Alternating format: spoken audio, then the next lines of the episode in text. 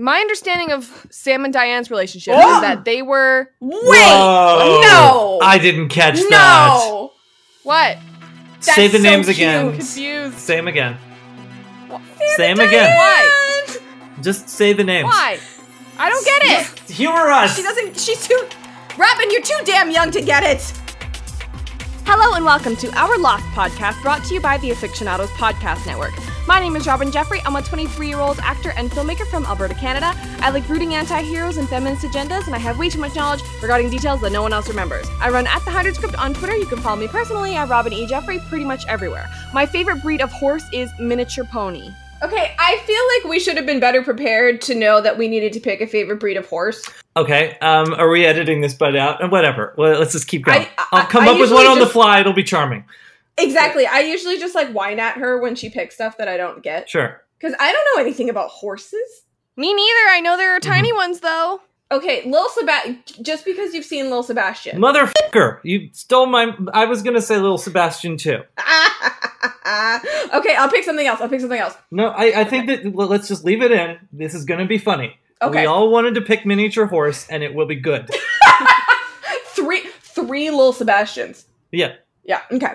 And my name is Brittany Rae. I'm a 29 year old writer and TV critic from beautiful post apocalyptic Vancouver, BC. I like badass moms and long naps. I'm on Twitter at Britannia, where I can be found attempting journalism and talking about my cat. And as I've mentioned before, my favorite breed of horse is just Lil Sebastian. Yeah, that's fine. I support you. Thank you. And our guest this episode is John. Woo! Hello, everybody. My name is John. I am uh, located in Los Angeles, California, where many of the cast members of Lost actually live in real life, except for the ones who were like, I like Hawaii and I'm going to live here. My Hogwarts house is Hufflepuff. And um, Good. let's see. I'm, I'm just going by what you guys gave me as hints. So, um, I am. I have recently completed my third full watch of the series of Lost, which you know I'm discovering fun new things every time, and the finale makes me cry every single time. Yep. That's not a spoiler. It makes you cry. So much of Lost makes you cry. It's a warning. It's a show that about feels. Um, it's a show literally about feels. That's like the thesis statement of the show. Um, yeah, it's like Lost and This Is Us. So much going on. Right, right. Except that Lost does it in this kind of grandiose, metaphorical way where it's just like, but don't you see? Feels are magical and have meaning. Anyway, it was funny because this dovetails nicely into like what Lost means to me. It to me, it's the show that solidified. I think part partly because of uh, the, f- the constant controversy about the storytelling, solidified for me what a good TV show actually is, which is that Mhm. it's. I mean, I, I'll tell people constantly that I, I, I think other shows are quote unquote better, but Lost is my favorite TV show because I just care Mhm. so much about these people and I get so invested in these stories. And you know, I just go where where they take me and I appreciate how decisively and well arced these characters are and what they want to say with each character arc. I mean, we're going to we'll we'll get into this because this is a Kate centric episode and we'll talk a lot about Kate and why I think Kate gets a bad rap, especially after a couple of rewatches. I think she gets a bad rap and she's kind of great. Yep. And uh, as for social medias, you can find me on the Twitters and the Instagrams at uh, John Dellaporta. That's John with an H and Dellaporta with two L's and an A at the end. And you should follow his social media because he's currently in the middle of watching The Hundred, and it is. No, he finished. Oh, He you finished? You I- finished? Yep. I finished the hundred, and I'm very uh, proud of you. Oh, Claire was uh, so proud of her little baby who is um, having having Klexophiles, and um, That was my favorite part. Was like when you got to Klex, and I was like, yes. when I was when I was just becoming, as Claire affectionately put it, cl- pure Clexa trash, and Yeah. I'm like, "Yup, um, That's- just sign me up, motherfuckers." exactly. Um, Welcome to the club. yeah. and I'm like, and because I watched this in a weird order, I was I watched like I, it was fun to see certain actors turn up, like uh like Titus shows up. I'm like, that's the villain from season four of The Flash. See, It's funny because Like- we watched like the end of the Flash before every episode of the Hundred or of Riverdale or whatever, Uh-huh. and we're just like, "What you doing over there, Titus?" It's like, hello, Neil Sandilands. I mean, it's nice to be an older character actor with a good relationship with the CW. You know, Yeah, True. I guess you're attractive in your adult way. in your adult way. No, no, I mean like the CW No, is you're notable, is infamous for casting pretty people, and even the adults are very, very pretty. I mean that's why the adults She's right. are like John Barrowman and Jesse L. Martin are like the adults on CW. Exact or Henry Cusick. Mädchen and Ski. Oh yeah, or Skeet Ulrich and Mädchen from Riverdale. Kill me. Yeah. Oh yeah, and uh, tra- Trash Dad. Yeah, trash Dad. What? I'm a fo- that's what people call call uh, J- uh I, I'm a season behind. What's his name? J JP or what's Jughead's F- Oh. FP. FP. FP. That's what people call JP FP. is better. They JP call, is better. they call him Trash Dad. You know what? I support that them. makes sense. Yeah. Thank you so much for coming on so last minute. We just had a real quick cancellation, and um, I DM'd a whole bunch of people that were coming on for season three, and I was like, whoever answers first is coming on. And because I basically live on Twitter, I'm like, ooh, me. Yeah. Relatable. Hashtag relatable. And then, who are some of your favorite characters? Um, I here, like I was saying in my uh, before, I care about these characters so much. hmm Uh, my is it a spoiler to talk about a character who hasn't shown up yet? No, you can. You can say a name. Okay, unequivocally, my favorite character is Juliet. Yes. hmm She is also my favorite. By the time I'm back on this show talking about another episode, you will I will go further into it. Sounds good. But I And have what's your many, many Juliet feels. and uh, what's your favorite breed of horse? Um, well, y'all took little Sebastian, eh, who is the only good horse as far as I'm concerned. So, and Full shade to the horse in this episode, I guess. but you know what? There are ten thousand candles in the wind for little Sebastian. So Yeah. I'm gonna just make. I'm gonna hold up the third of ten thousand for him. Good. For- hmm And the other ten thousand is um, I don't know the rest of the people who are still watching Lost right now. I guess. They'll they'll get there. Yeah. That is a beautiful horse on the episode, though. Totally. Yeah. Holy crap! I saw that and I was like, um, that's a nice horse. Kind of wish that other horses were that cool. Well, you They know, had to dye him blacker. did they really? What? Yeah. 'cause Hmm. they wanted it to be blacker. Ooh, do you guys want to know what the horse's name is? Yeah? Mm, On the page. Oh, that's fun. Fun fact: I went to school with the girl who housed the polar bear from Lost on her ranch in Surrey. That is a fun fact. I know.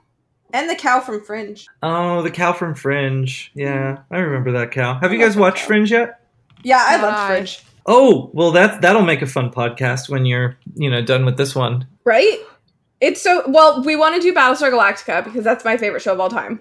Oh, it's so good. Oh, it's like bat- the fact that we lived in a time that Battlestar and Lost were on at the same time. Mhm. I, I really don't think that we appreciated that enough as a society. but you know, you- oh, plus one, agreed. Um, I also think that um, it's interesting that you guys got into this through the hundred, which is basically the surly teenage child of Lost and Battlestar Galactica, Exactly. Well, which is and- the very pretty teenage uh, CW castable child of those two shows. exactly.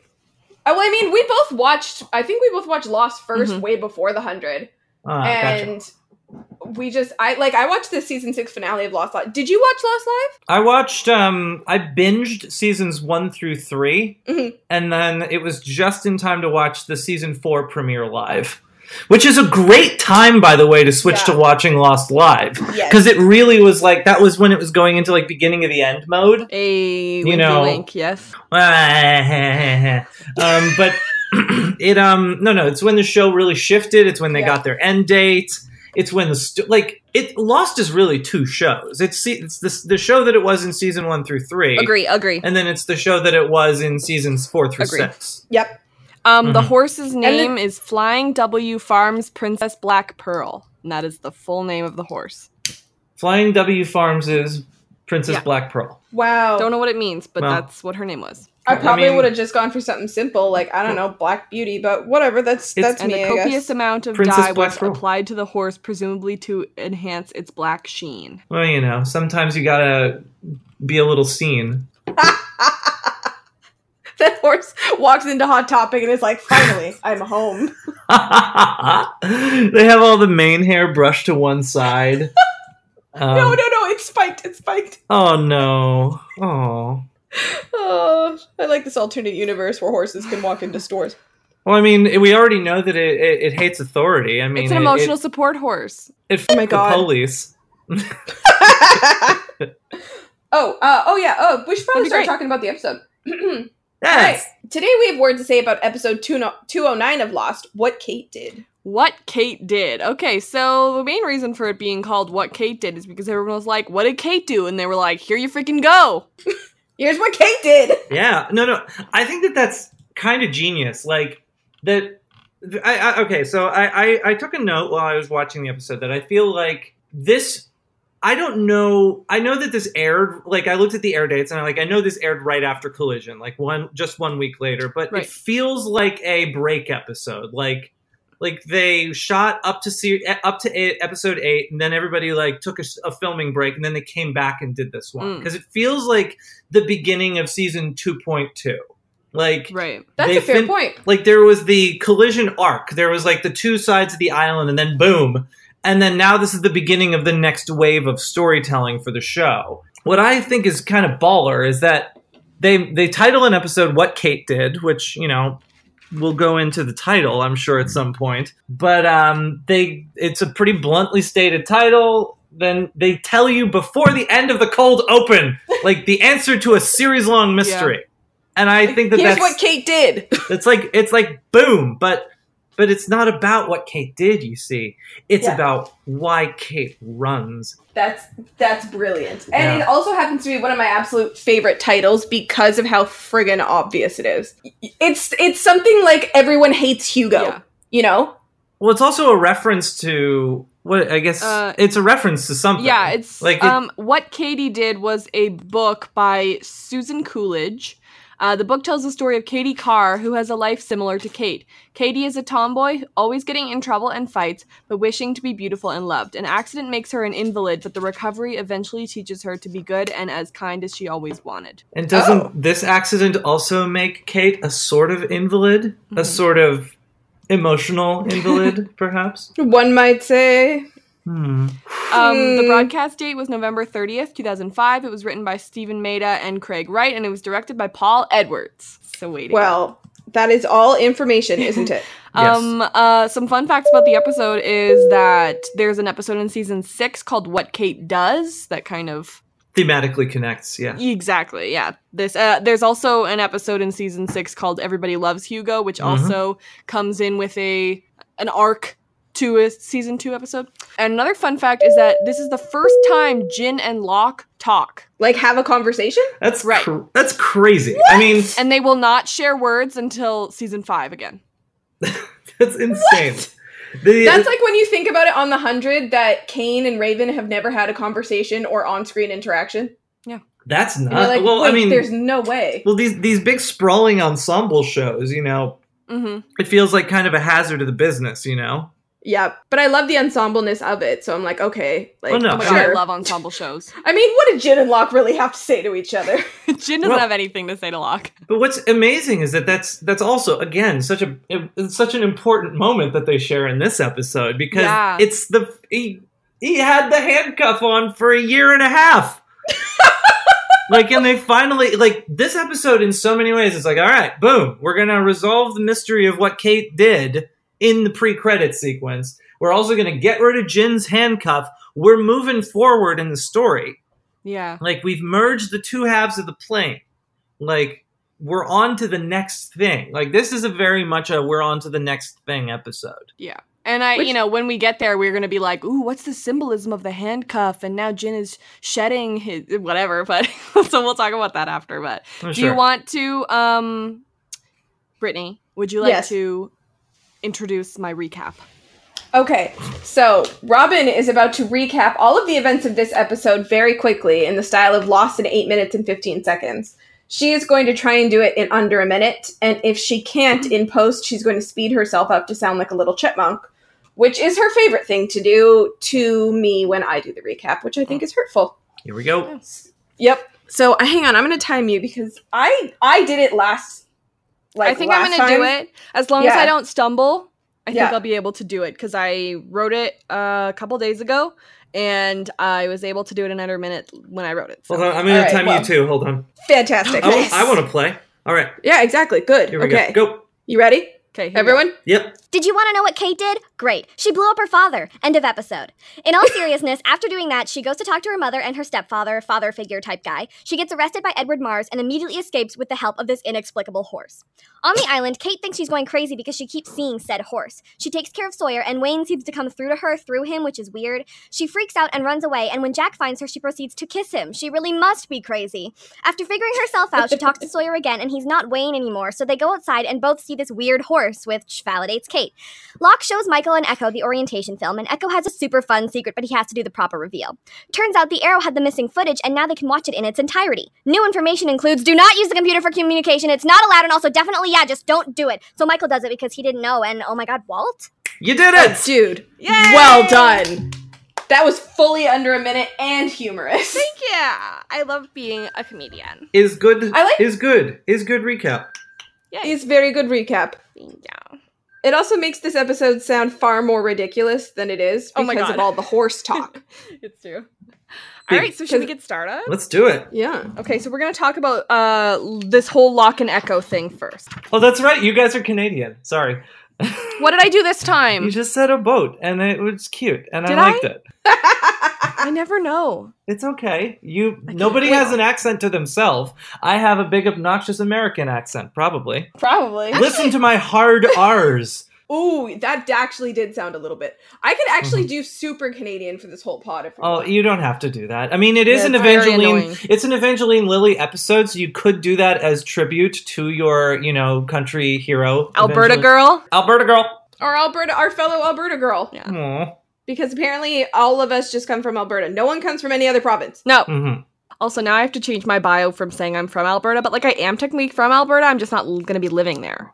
Oh, I mean, Hmm. you can make We- something cute like Vancouver. Like it's like Vancouver living Alberta b- bread or something. But now that we're both from Vancouver, like, do we I even need to write where we're thought. from? I don't know. It doesn't matter right now because we're talking about Lost, but whatever. So let's talk about Locke and Eko. you're okay, an idiot. I'm Oh, very we're gonna- excited about this. We're starting with a with a B story. Okay. Yes. Yeah. We do things out of order and we recap them first so that we can kind of like talk about things as we go. Yeah. All right, sure, sure. Hold on, let me. Yeah, I got I've got meaningful notes. Oh, nice. So, like I said, we're going to talk about Jin's handcuff freedom. Mm. Obviously, we're like, oh, what does it symbolize now that he's finally let go of, like, I mean, a while ago he let go of, like, his anger and everything, but now, like, also he and Sun have kind of reconnected and forgiven each other. So, I mean, that's my guess as to what the handcuff represents in this moment. Well, yeah, I have lots of thoughts about that opening scene, but they'll come in the spoiler section. Yes. Um, I I mean, in this, I kind of like just was really happy for Daniel Dae Kim. Oh my Yeah, gosh, it must be so freaking annoying. He was like, it's been a while.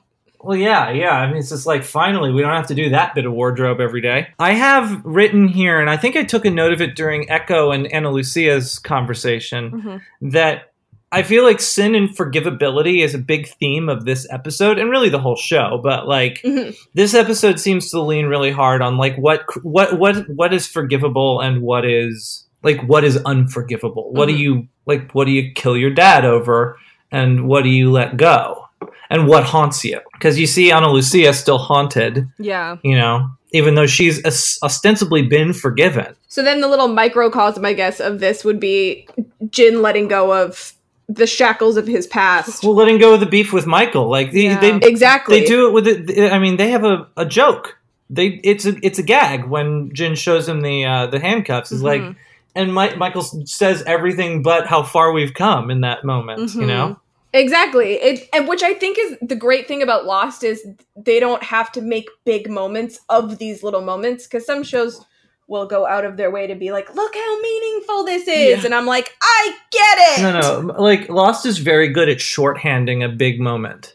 You know, Yep. Because they don't treat their audience like idiots. Michael even like called Jin his friend like two episodes ago or whatever. yeah, yeah, yeah. That, and it, they've come such a long way in in about a year. hmm Locke says "free at last," which is a uh, Martin Luther King Jr. quote. Um, Mhm. And he's like, "Hey, look, Mike," and he's like, "Yeah, cool," because he was literally the reason why it got put on him. And you know, I assume that after becoming friends with Jin, Michael probably saw that every day and was like reminded of like that he was the reason that that he had, and he Oh, like I never thought about that. ended up having like sores on his wrist because of it too. So Mm, it's true. Yeah, there there was that. I think yeah, I remember seeing that. It's been a while since I watched the rest of season two. Yeah. Hello, guest guest star um woes.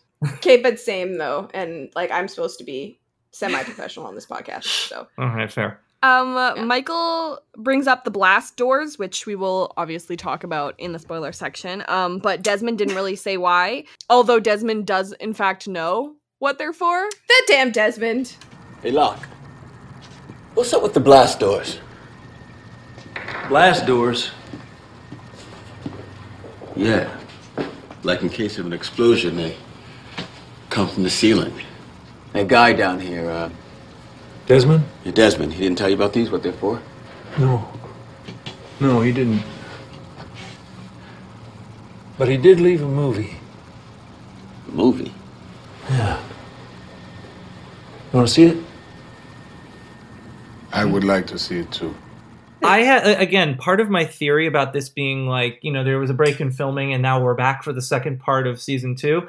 I think they added the blast doors. Oh, almost certainly. You think? Yeah, and then they like mean- were writing lockdown, which is an episode later in the season, and they were just like, "We need blast doors, bring them in."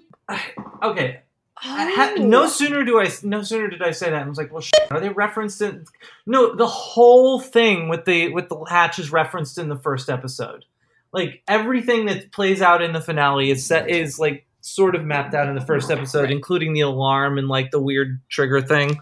Like I don't know, season two is is geniusly constructed. I I, I shouldn't doubt them. I mean, do you think around this time they were also deciding that yeah, maybe we're gonna keep Desmond around, so we should bring him up every once in a while? I i this might be the point in the season where like okay oh, we might bring him back oh, but I definitely think that the season. but uh, whew, no no no I can't talk about the season 2 finale yet. Write it down. this might sure be the forget. time where they start to perhaps they are toying they are keeping active the idea that perhaps Henry Ian Cusick has more story to tell on this show and that he's not just running off into the jungle never to be seen again. Which would, looking back, would be such a weird decision to make. Oh no. Like, there's just this wild person that has the answers to every question they have, and they're like, ah, we'll never see him again. Right, right. I mean, what to to give Lost a little credit. I mean, I know that they get knocked sometimes for characters giving oblique answers to questions that really should just get answered in the moment. But he Hmm. really has a good reason for running away, which is that he's been Oh, yeah. locked in a fucking hatch for uh, however long he was down there. Did he Yeah, say? he's uh, got some trauma. I think. How long was Desmond? Three under Did he say it? Did he say in the It's pilot years. or in, in the first episode? Three years. Three Mhm. years. Yeah, three years. Yeah, that's crazy. Can't keep someone that handsome in a hatch. I Where no one can see him. How it's dare? not nice. Yeah, exactly. It's just not nice. Ugh. So Locke I is keep like, wanting to say spoilers. but there is a movie. There was a movie, so we can watch a movie if you want. And Michael's like, Yeah. yeah, let's watch the movie. And Eko is just like, hello. And Eko is, I have in my notes, Eko is quiet. He's so delightful, though. He's so polite. He's like, hey, if it's okay with you, I'd also like to watch the movie. I'm bored. Nothing scares me more than you guys have surely mastered pronouncing his name, right? The actor's name.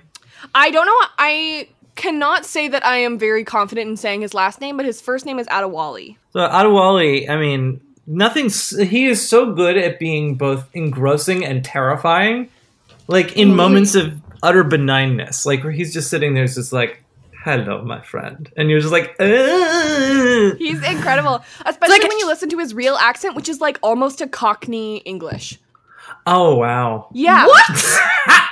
you have to like you have Okay. to look up a, uh, an interview with him. Like if you watch the bonus features with him on them, he's just like like he's totally.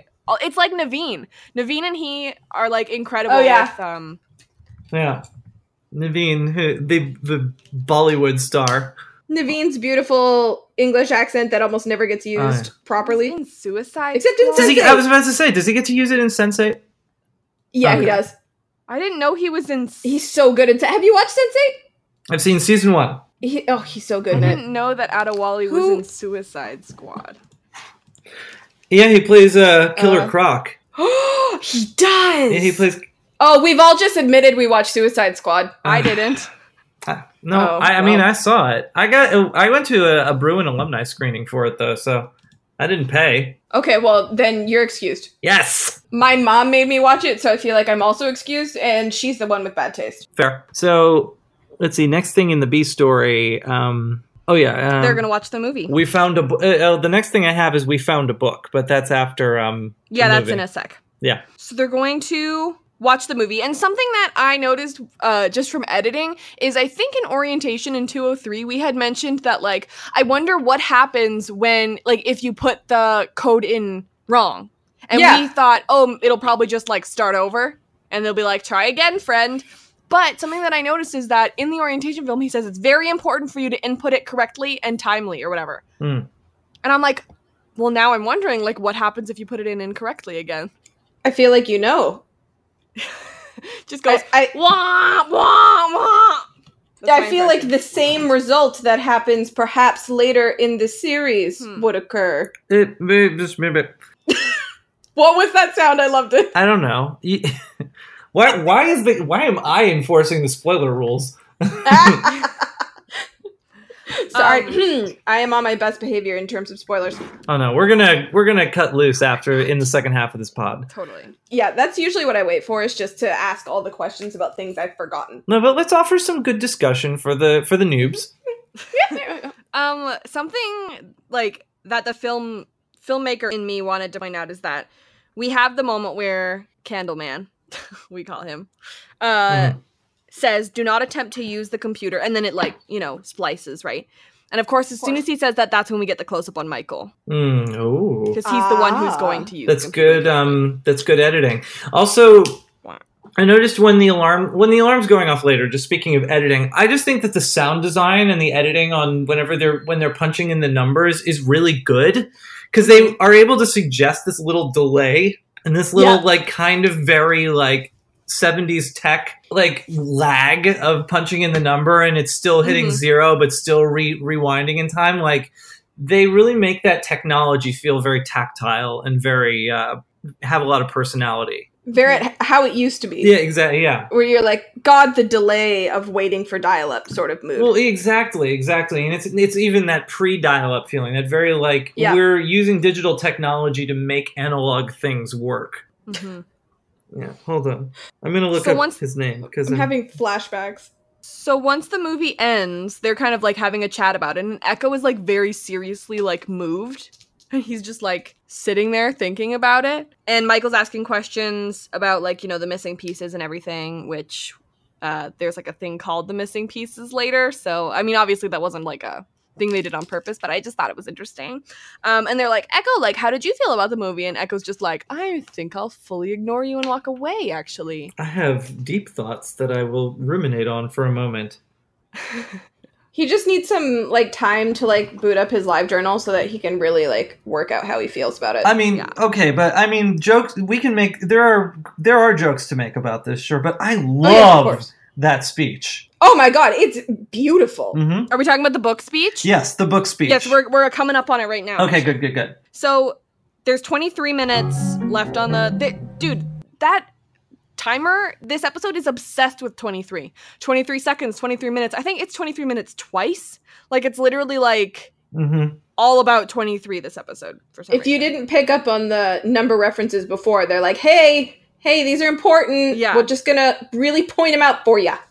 So they're kind of giving us exposition on how the computer works. Michael's saying, "Can we put the numbers in now?" And he's just like, "No, it doesn't work. Beep beep beep." Nothing. Almost like a mid-season reminder. Well, that's what I thought was interesting. See, that's why I feel like it's a post-break episode. That's why it feels like Yeah. a post-break episode. Like, like they shot the first eight and then took the break. And usually, it's they shoot the first nine and they take the break because the break comes Right. after this episode.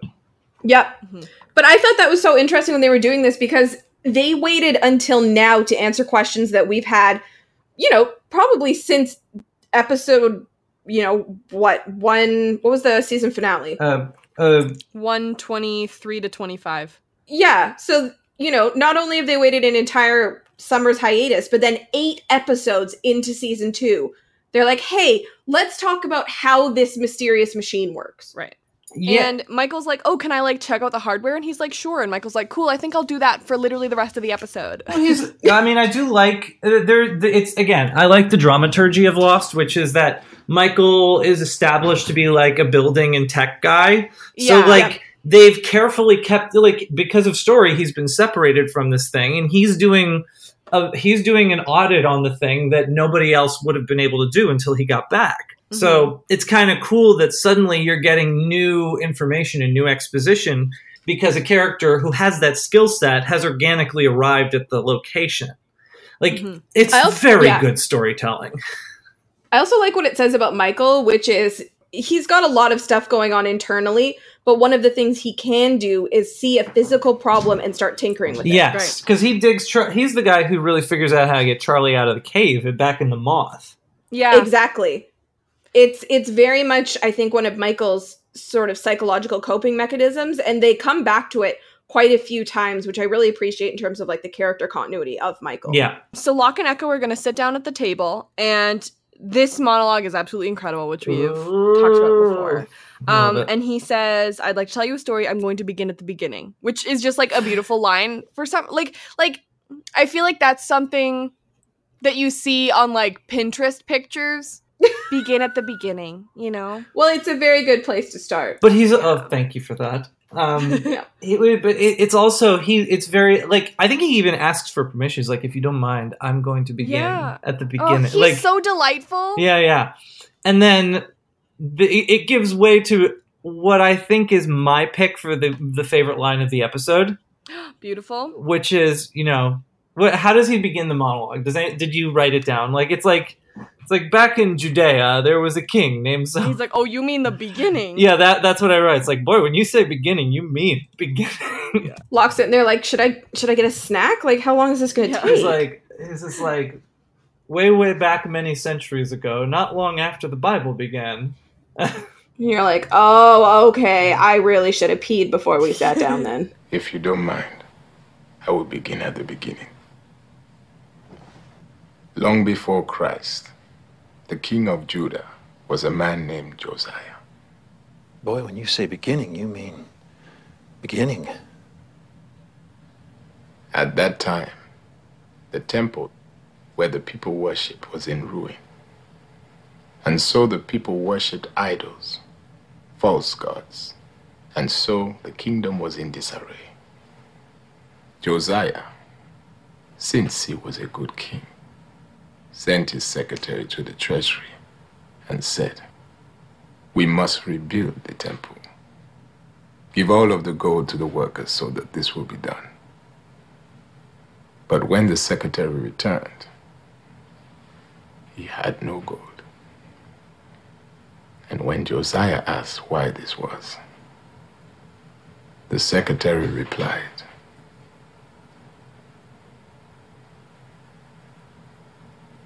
We found a book. Do you know this story? No, afraid I don't. What the secretary had found was an ancient book, the Book of Law. You may know it as the Old Testament. And it was with that ancient book, not with the gold, that Josiah rebuilt the temple. jacob lived in the land of canaan a fine example of a family man anyone I, I tried. joseph and the amazing What is it? technicolor dreamcoat references oh, see if Claire was here, she would have got that. Speaking of Claire. yes Speaking of Speaking Claire. speaking of that idiot who is texting me right now. She did us a, a real solid last night. Mhm. So Eko tells this whole story about Josiah in the Book of Law. And I personally am not a religious person and don't know literally anything about it. And Claire kind of complained. I don't think she would call it a complaint, but it like kind of was a complaint. And she tweeted like that like when they talk about like religious things really explicitly on this show, and then she like, oh, I have so many thoughts, but but none of us on here really know what we're talking about.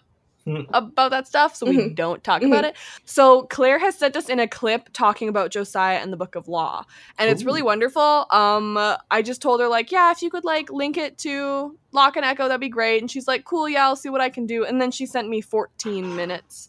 holy So uh, That's my girl. that's for the show notes yeah, usually what I would do is I would transcribe what people said and then we I would read it out so that we could like discuss it. But um it was 14 minutes and it was last night. So I listened to it and I'm just gonna kind of tell you what happened. You're gonna give us the cliff notes That is of the so- You're gonna give us the cliff notes of the Claire notes? Exactly.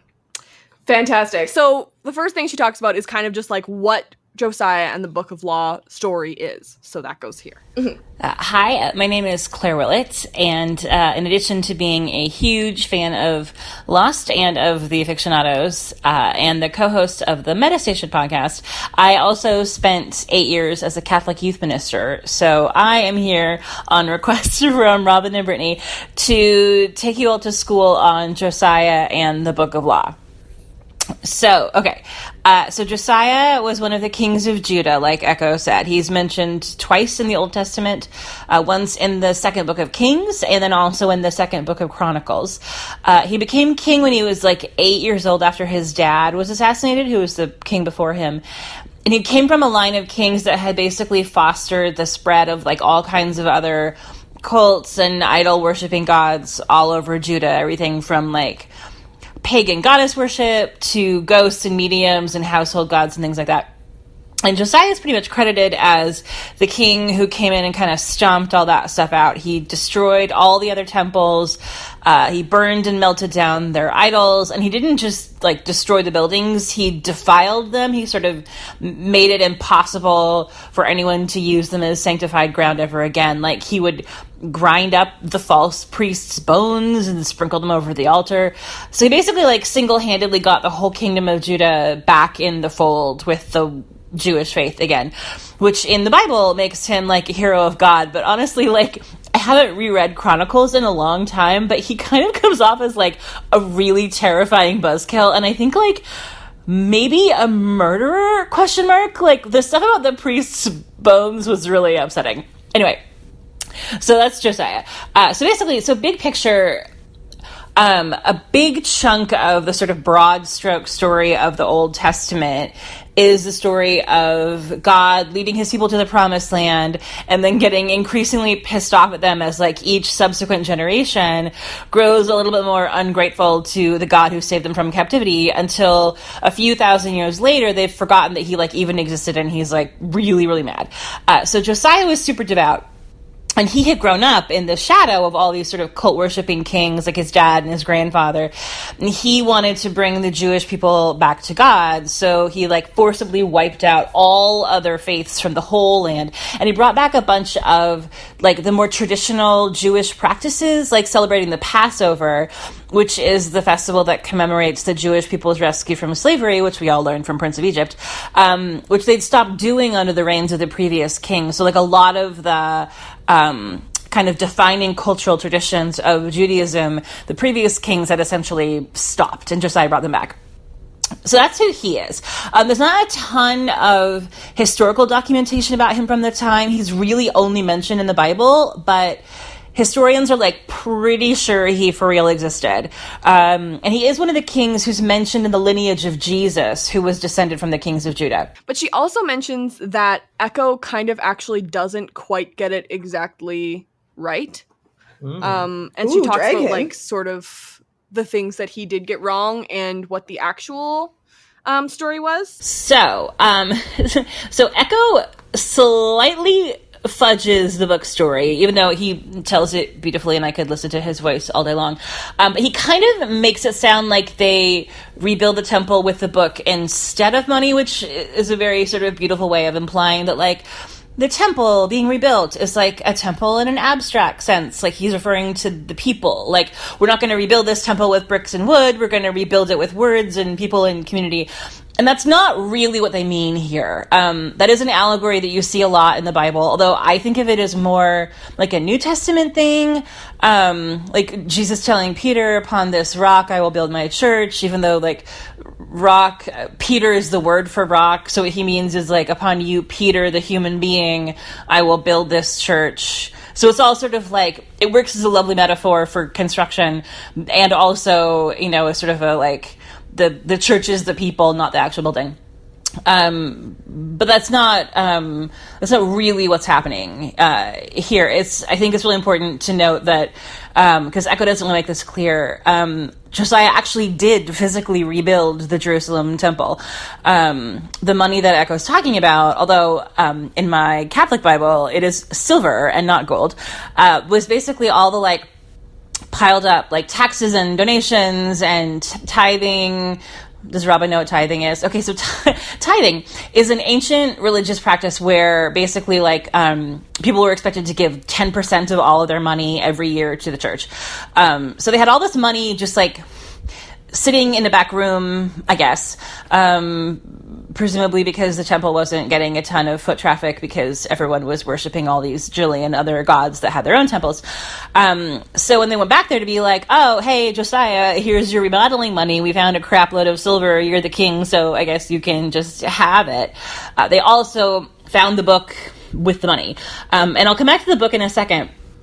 But one thing I do want to point out that Eko gets right is that the money actually did go straight to the workers in order to rebuild the temple. And one of the kind of subtle undertones that I like in this story um, is how explicit it is, kind of like weirdly specific and clear, that the workers got paid up front. And I have, I have no way of knowing if this is true, but part of me wonders like, is that sort of a reference to the fact that the Jews were slave labor in Egypt and thousands of them died building temples for the pharaohs and they were treated horribly. So maybe like part of how later Jewish writers denoted and like in the Bible, like who's a good king and who's a bad king had to do with like did they pay their workers and treat them well? Um, I don't know if that's true or if it's relevant here. It just was something that kind of like leaped out at me while I was reading. Um, so the Book of Law. So Eko's slightly exaggerating that it was the entire Old Testament because the Old Testament wasn't one book then. It was this whole ass library of writings that were from thousands of years apart, some of them. Um, so, like, nobody in the 600s BCE was just like sitting there reading it cover to cover in paperback. Um, the most likely guess of historians of what he actually found was that he found the book of Deuteronomy. Um, although that's still a big deal because it legitimately, I guess, it had gone missing.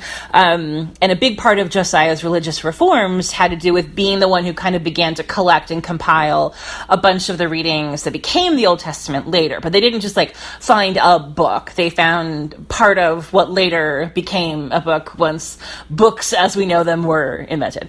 Um, Anyway, so because of his reforms and because he led the people back to God, there was a prophecy given to Josiah that basically amounted to God saying, like, okay, look, I, the Lord your God, am still butthurt that you picked other gods who aren't me, so I'm still going to keep on with my plans for Jerusalem's ultimate destruction. But my present to you is that you, Josiah, will be dead before that happens. Uh, so, oh, also, um, fun fact I learned as I was rereading Chronicles that I didn't remember. Um, the prophecy was given to him by a woman she was the wife of the guy who was in charge of Josiah's wardrobe and apparently was like low key a witch. Her name is Hulda. I know how much Robyn loves the minor characters. So, so Huldah is the person in this story that you can stand. And she also reads out a couple of verses that can be brought back to a certain Burger King. Um, Burger King is what we who do, who do we call Burger King? Burger King is a certain man in white that we know. Ah, yes. We we've given all of our spoiler characters fast food names so that we can refer to them without spoilers. Are you cutting this bit out? Just a little bit. Yes. All right. So wait, ha, ha, when have you seen Burger King? Wait, what possible references to Burger King have happened on the show to this point? Oh, we've gotten we've gone through a lot of them, like you know the visions and stuff. Who are they and stuff? But we had Burger King, and then what did we name a certain other guy? His certain brother. Pretty sure it was Carl's Jr. No, it wasn't Carl's Jr. because we have a You're- person on the Riverdale pod on the Cr- Sabrina podcast named Charles Carl's Jr. So I feel like it was Arby's. I think it was Arby's. But I mean, yeah, it was Arby's. But you're allowed to talk about Smokey because that's who Smokey. Yes. Because because I mean, even at the time of this episode, and we can cut back in here if you like. Um, even at the time of this episode, there was speculation that that the horse was that random horse was Smokey. You're kidding. At the time of the airing, well, I don't know if it, well, I went back and read all of Doc Jensen's recaps while I was watching Okay. the show. Oh my Okay. god, that's a lot of that's a lot of stuff. By the way, if you haven't read Jeff Jensen's uh, episodic recaps of Lost, they are poetry. Robyn, have you read them? No, but I'm interested. No, look up uh, on Entertainment Weekly. Just look through the archives, find Jeff Jensen's episodic recaps of Lost. They're each like like as the series goes on, they're like eight pages long, and um, Fantastic. they're yeah. but they're filled with these like he's one of those guys who fully embraced crackpot theorizing because but by virtue of deep dive literary research and like oh so this this because they reference this book in the story maybe it's talking about this is a possible direction of the show, and that Jack on, is on this journey because of because of this book that was in the pile that we saw for two seconds, you know. But those were not entirely unfair assumptions to make, considering the show did do things like well, that. no, no, the show did do things like that. Yeah. and, you know, it was quite generous with its allusions to C.S. Lewis and um, et, et al. yeah, yeah. Anyway, so there's uh, there are a few places here where I actually felt like there were some kind of interesting like Bible deep cuts that might connect to the actual plot of Lost in some cool ways. So I wanted to read uh, a couple of passages to you, and then maybe like you guys can discuss them in the spoiler section. I didn't want to be like too obvious about like here's what I think this could be referring to because they're all things that haven't happened yet. Um, but Robyn and Brittany will know what I mean. Uh, so this one is from Second Kings 23, and it's only mentioned there. It doesn't come up in Chronicles at all. Um, and this is from when Josiah is on his temple destroying rampage through the country to defile all the pagan idol shrines. And it says, when Josiah turned and saw the graves there on the mountainside, he ordered the bones taken from the graves and burned on the altar, and thus defiled it, according to the Lord's word proclaimed by the man of God, as Jeroboam stood by the altar on the feast day. When the king looked up and saw the grave of the man of God who had proclaimed these words, he asked, What is that marker I see? The people of the city replied, The grave of the man of God who came from Judah and proclaimed the very things you have done to the altar in Bethel. Let him be, he said, let no one move his bones. So they left his bones undisturbed, together with the bones of the prophet who had come from Samaria. So I could not figure out who the man of God was or who the prophet who had come from Samaria refers to, despite all my years of Catholic school and all my Googling.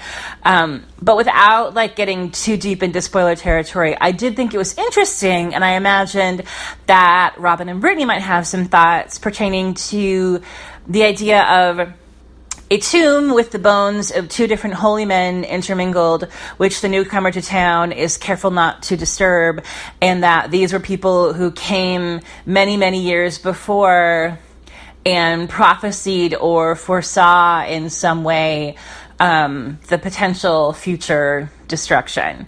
Um, I don't know if I can be more explicit than that without giving things away, but Robyn can Robyn take the wheel. Um, so the other thing I wanted to read is I wanted to read the actual part where they find the book, um, so you can hear kind of some of the similarities and differences. Um, so this is from Second Chronicles chapter thirty-four. When they brought out the money that had been deposited in the house of the Lord, Hilkiah the priest found the book of the law of the Lord given through Moses. He reported this to Shaphan the scribe, saying, I have found the book of the law in the house of the Lord. Hilkiah gave the book to Shaphan, who brought it to the king at the same time that he made his report to him. He said, Your servants are doing everything that has been entrusted to them. They have smelted down the silver deposited in the Lord's house and have turned it over to the overseers and the workers. Then Shaphan the scribe also informed the king, Hilkiah the priest has given me a book. And then Shaphan read it in the presence of the king. When the king heard the words of the law, he tore his garments.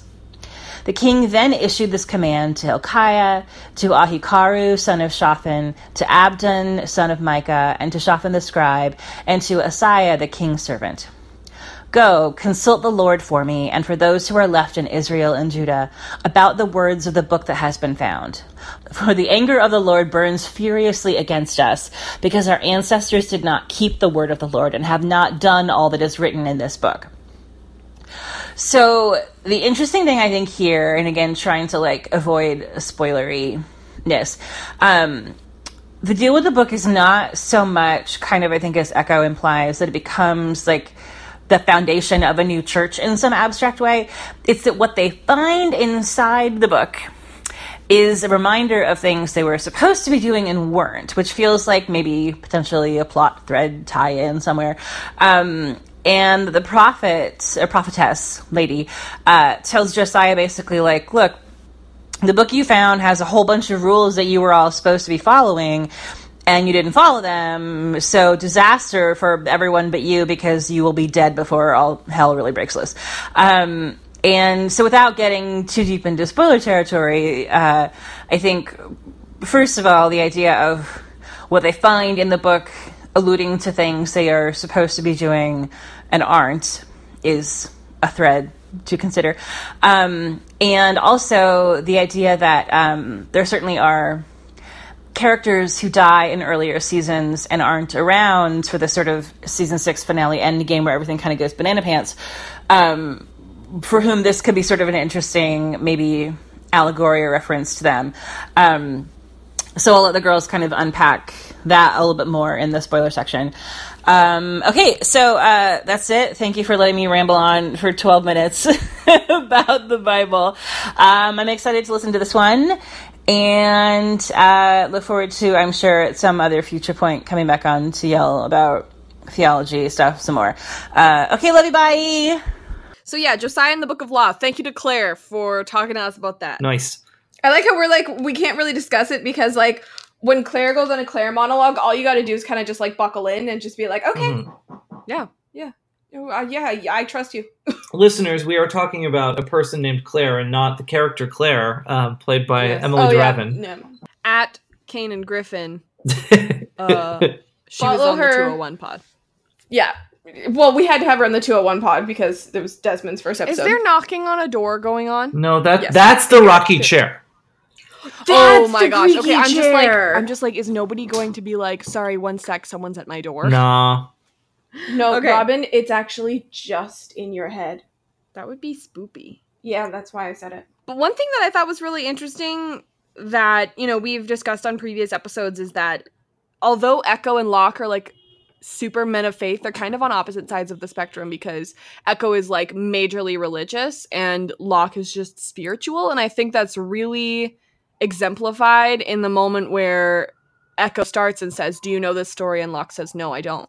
Ac- Actually, that's a that's a really good point because again, in this in the way that this is starting a new story, it appears that Locke is a little bit more flippant and casual Mm. about matters of Mhm. faith in this episode than he has generally been up to this point. Right. Um, I mean, and they do a good job of justifying it. You know, the but this is the episode I think where the button button duty is at its most routine and background Yep. where it's just like, okay, we have shifts. This is what we do. Everybody's involved. And then Kate, don't forget, it's Kate. Kate, you want to stay on button duty? Sure. I'm going to go to the beach. Like, Yeah. It's very normalized. this is, the, I think that this is peak normalization of button duty. Yeah. Um, and so it gives them a good opportunity to kind of loosen Locke up and have him be kind of interestingly relaxed about matters of destiny and fate, so that it makes him an interesting foil for Eko in this episode. And, uh, you know, that may give him an interesting place to go as this season progresses. I don't exactly remember exactly what Locke's arc is in the next couple episodes, but to me, if he's normalized this so much, my next step for that character would kind of be like, wow, so I trusted people with the button, I cannot trust people ever again, and now, you know, now it has to be just me. Hmm. Um, Yeah. But I don't exactly remember how far it goes with that. Or, I mean, it, or it, it, it could lead in a direction where, like, oh, my faith, my faith is being manifest into my day to day routine. If that were to be challenged, that would perhaps be a very bad thing.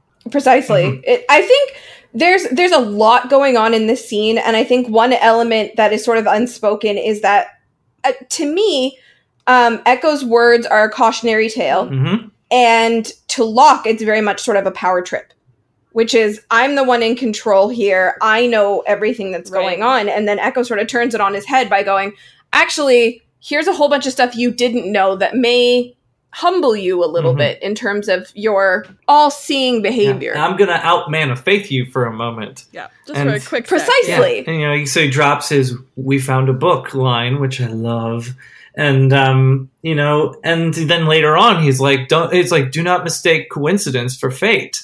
Oh, iconic. And I'm just like, finally, well, someone gets to drop that line on Locke instead of Locke always being like the, you know, it's destiny, you know, the Yeah. island. Exactly. And it also is sort of like a, a for me it was a check and balance of Eko going, "Hey, by the way, this whole story is a cautionary tale in believing in false mm-hmm. gods." And I like I think to Eko, the island's messages are false gods that that Locke is taking as like, you know, gospel. Well, I, I mean, spoiler section, spoiler section. Yeah, write it Um, down. Write it down. Um, Because I could be wrong here?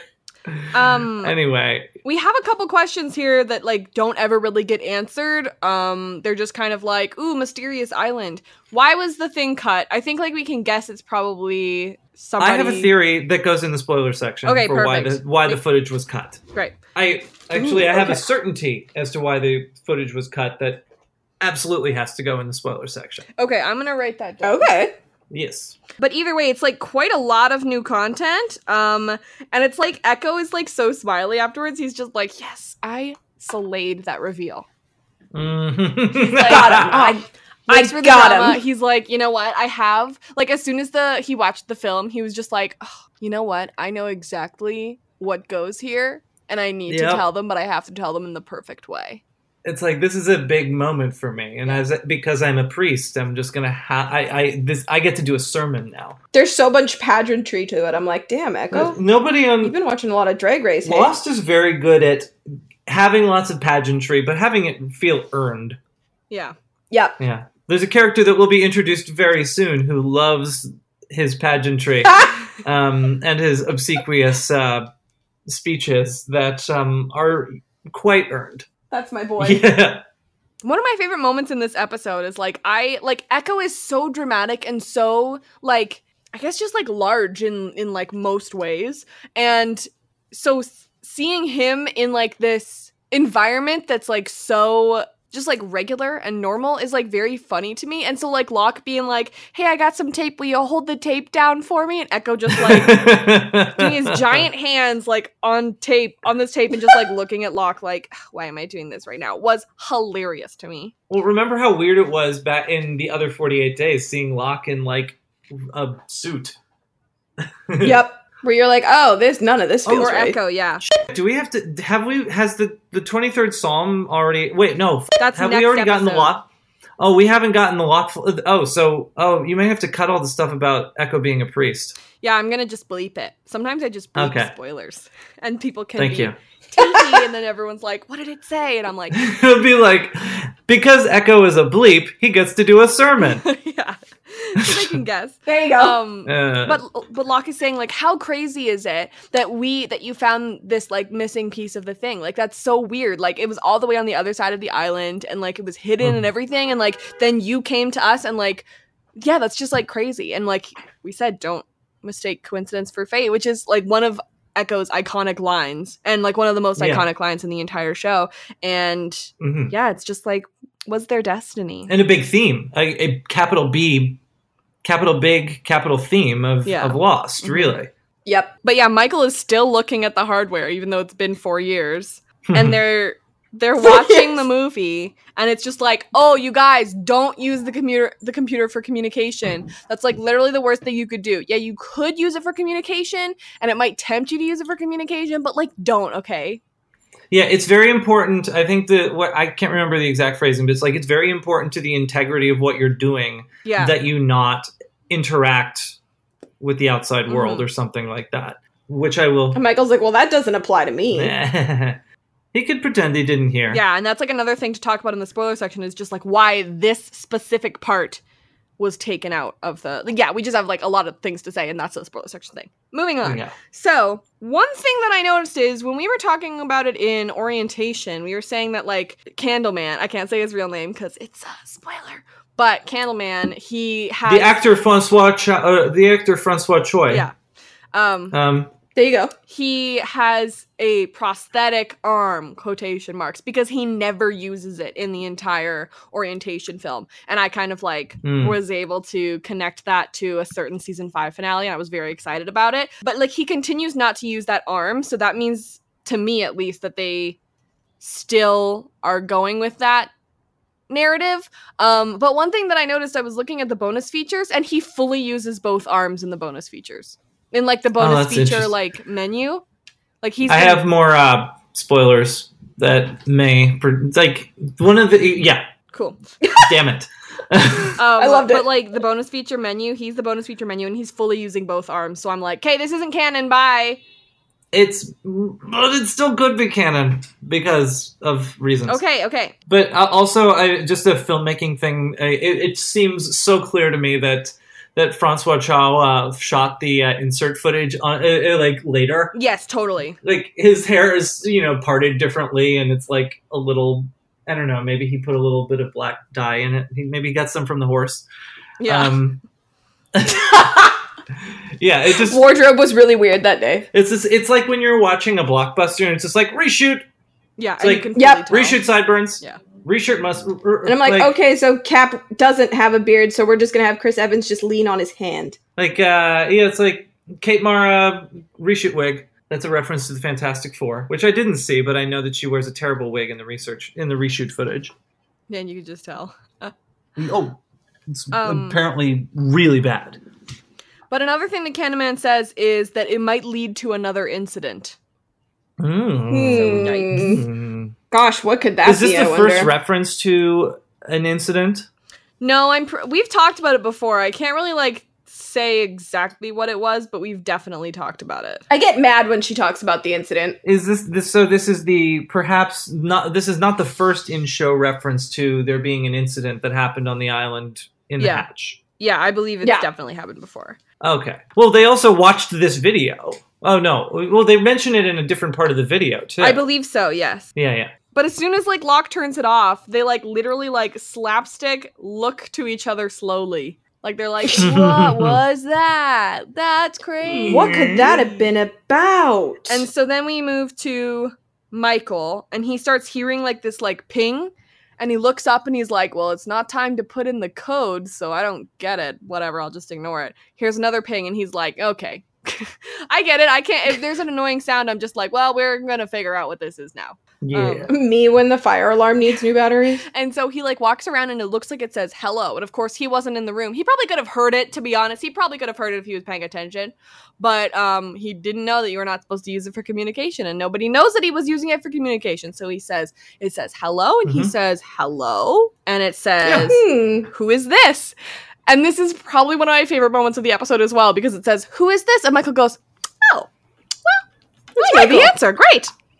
Great. I, I feel like uh, I don't know how old you guys are, but that's ve- like there's something very. I'm 29. Oh, okay. So you're closer in age to me, actually. Yeah. Not Um, I, not yeah, I. yeah. There's some. That's how I could tell when you said PM. I was like, oh, okay. There's something very 80s computer movie about like there's something very kind of like sna- like sneakers war gamesy about like him sitting at the computer and being like my name is michael period you know like it's very like i'm going to Yep. talk to the computer for a little bit and i'm going to just Smarter introduce child. myself by my but by my and i'm going to introduce myself by my first name you know Mhm. it it reads plausibly in eh, because the show is so has so much fun referencing like genre stuff from previous decades like it felt very much like you know playing with a computer in the 80s Mm-hmm. It, it's very sneakers esque. That's the perfect oh man i love that movie That movie is iconic, especially if you go back and watch it and you're like, wow. everyone in this movie is famous now except for Yep. river phoenix who would have been a like would have eight oscars if he hadn't passed away yeah. Yep. So Michael says, This is Michael, who dis? And they say, Dad? And it's like, Oh my god, it's Walt. Dude, masterful cliffhanger. Fantastic. also great great edit too mm-hmm. because it, the, the episode Yep. cuts out just as his lips are forming a w Yep. Oh my gosh, I know, right? Oh, God, right? It's just like because we all know what it sounds like when Michael says Walt because we heard him say it. I know I was gonna say they're like, let's cut it off. We've heard him say it enough. We've heard him scream it enough. Walt. it's my favorite line of the whole show. It was the best meme on the internet. What? Walt. Whoa! It's funny how like it even becomes self-referential by the season two premiere where Sawyer is just like, "Stop screaming that." Which is why I picked that for my uh, best line award for the season two premiere, just to make Robyn insert that was clip also her favorite line award for the season one finale. Well, it's a, it's iconic for a She's right. reason. She's right. Yeah. That's all of my thoughts on the Eko Locke. I just have after "Don't mistake coincidence for pa- fate." I have bros written down. They have like a faith bro moment. They do. They're like, oh yes, you also understand things are mysterious. Mhm. here. You are also not a, a pedantic literalist like Jack. oh yeah, this is my favorite thing to ask guests: is what's your opinion on Jack. I think he has a terrific arc on the show. I think my opinion on Jack dovetails into my opinion on Kate and basically the other principals. Like, I, I feel like Jack, Sawyer, Locke, and Kate are kind of like the four quote unquote leads of the show. yeah. And each of them has a central pathology. The show is about them and that pathology. And on rewatch, it's even clearer and it makes their flaws not only more tolerable, but also kind of beautiful in how they go, where they go. Like Jack is obsessed with fixing things. Uh, Sawyer will is a survivor at any cost. Um, Locke believes, and Kate runs. Like those are And those are each of their core qualities that the sh- um, that yeah. like Kate will will run from a problem or run run toward will always run either from or towards something. And Jack is obsessed with fixing things. In all of his best episodes, he gets really angry when he's not fixing things. Yeah, I tend to like Jack best when he is in his in his element. Um Mhm. like when he was trying to say Boone, Yeah, that was probably one of my because I really go back and forth on Jack, especially in this episode and especially later when he is talking to Ana Lucia. and I just wanted to punch him in the teeth. I I go back and forth where I'm like, yeah, I can understand why people like Jack, and going, I Jack could disappear tomorrow and I would not miss him. that's It's it, it's it's strange because you know the original thesis of the show was Jack is not there and Saeed and Kate are actually the leader. Well, th- th- I mean, that's just, but that's like just the pilot. Yeah, like that's just like, oh, what if Jack is Michael Keaton and we have him get eaten, and then the show's about uh, like the Jack character would have been the pilot character in that version of the show, so there still would have been like a guy, yeah, but um, a guy. it's just been like No, you're totally right. yeah. But yeah, that's my basic Jack opinion is that he's the more I feel like all the characters get better if you let them be anti-heroes. Like if you let them be Yes. like kind of ca- if you think of them as like cable drama heroes where like they're very problematic. You know, I mean not problematic in like the political way, but problematic as humans. Like Yeah, they're flawed and they're complex and they're messy. yeah, and that's why and that's why on rewatch I appreciate Kate because I I Yes. like it's almost like each of her little each of her episodes is like a mini tragedy. Mhm. This is like the story of how Kate almost was, had a life and then freaked out and ran. And the the sheer misunderstanding of how people interpreted Kate when the show first aired She was is sort of and it, she people hated Kate. they wanted her to be cool like they wanted her to be Rosamund Pike cool girl who was the cool action lead of uh, of the action adventure show. The you know Precisely. they wanted her to be kind of what she became over the course of the pilot. Right. And, And they wanted her to stay that way. She, they did not want her to have dimension or be messy. Mhm. And let's She was just supposed to be the the kick-ass girl and the romantic interest and that was it. And let's be let's be clear. I mean, the, the the problem with pointing out the problem of likability is that likability is likable. So it's Yep. hard to knock it because I like Kate when she's likable. I like fun. I like funny Kate. I like um like snarky Kate. Like like Kate and Sawyer. Like their relationship, whatever Yes. it is over the course of the show, is always p- fun to watch. Yep. It's it's it's it's likable, it's watchable. You don't want to look away from it. And then when things get messy, you know, people start pointing fingers and usually it's Kate's fault because Sawyer got away with a lot of stuff that maybe he shouldn't have in the viewer's eyes. But that's the thing that I always found fascinating about rewatching this show is how much internalized stuff falls away when you're watching Kate. But again about getting away with stuff i mean it's redemption island like the whole the island Exactly. is about like like if you want to get religious for a second it's these sinners are on this island and like this episode is very much about like season two like each of the characters in their pathology they like have a moment where they start to maybe outgrow it like i think that this is a mm-hmm. moment where kate gets an opportunity to not run so much like Yeah. where she confesses to Wayne Sawyer. Wayne Sawyer. Wait.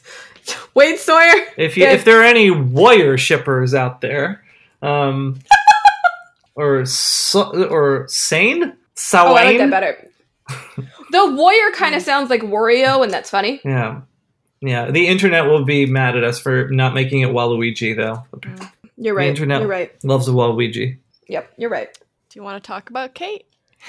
Like the storyline? Uh, Oh yeah, I think I think we'd be interested in that. Um, yeah, All yeah. right, so we've got shirtless Jin coming out, iconic gif, and Sun, and Hurley's like, Yep. nice. Nice. nice. Congratulations And he, like- to you both. Someone on this island finally had sex. Doesn't do it until Sun looks away. She looks away and he's like, Exactly. nice.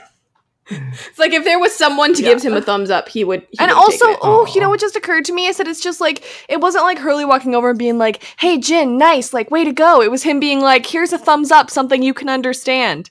Like here's a thing that Yeah. that everybody Aw, gets, and nice. a way that I can communicate with you. Look, bros, That's nice. bros like being excited for each other getting laid is the universal language. But I must say, I complained about very Saeed true. and Shannon having sex on the beach, and I will complain about Sun and Jin having sex on the beach. That is gross. With the sand, gross. Stop. No. Uh, Jungle is Uh, better than mhm. beach. Jungle Why do is you have better to than add beach. logic into it? Hatch. Hatch It's true, there- trumps all. Duh. Like by this point, oh yeah, hatch sex would probably. Well, yeah. Well, I think that I think the implication is this is like the. the- I, I remember whenever I binge the show, like I get the impression that this is like the, the next morning. I mean, they're burying Shannon that day, Yeah.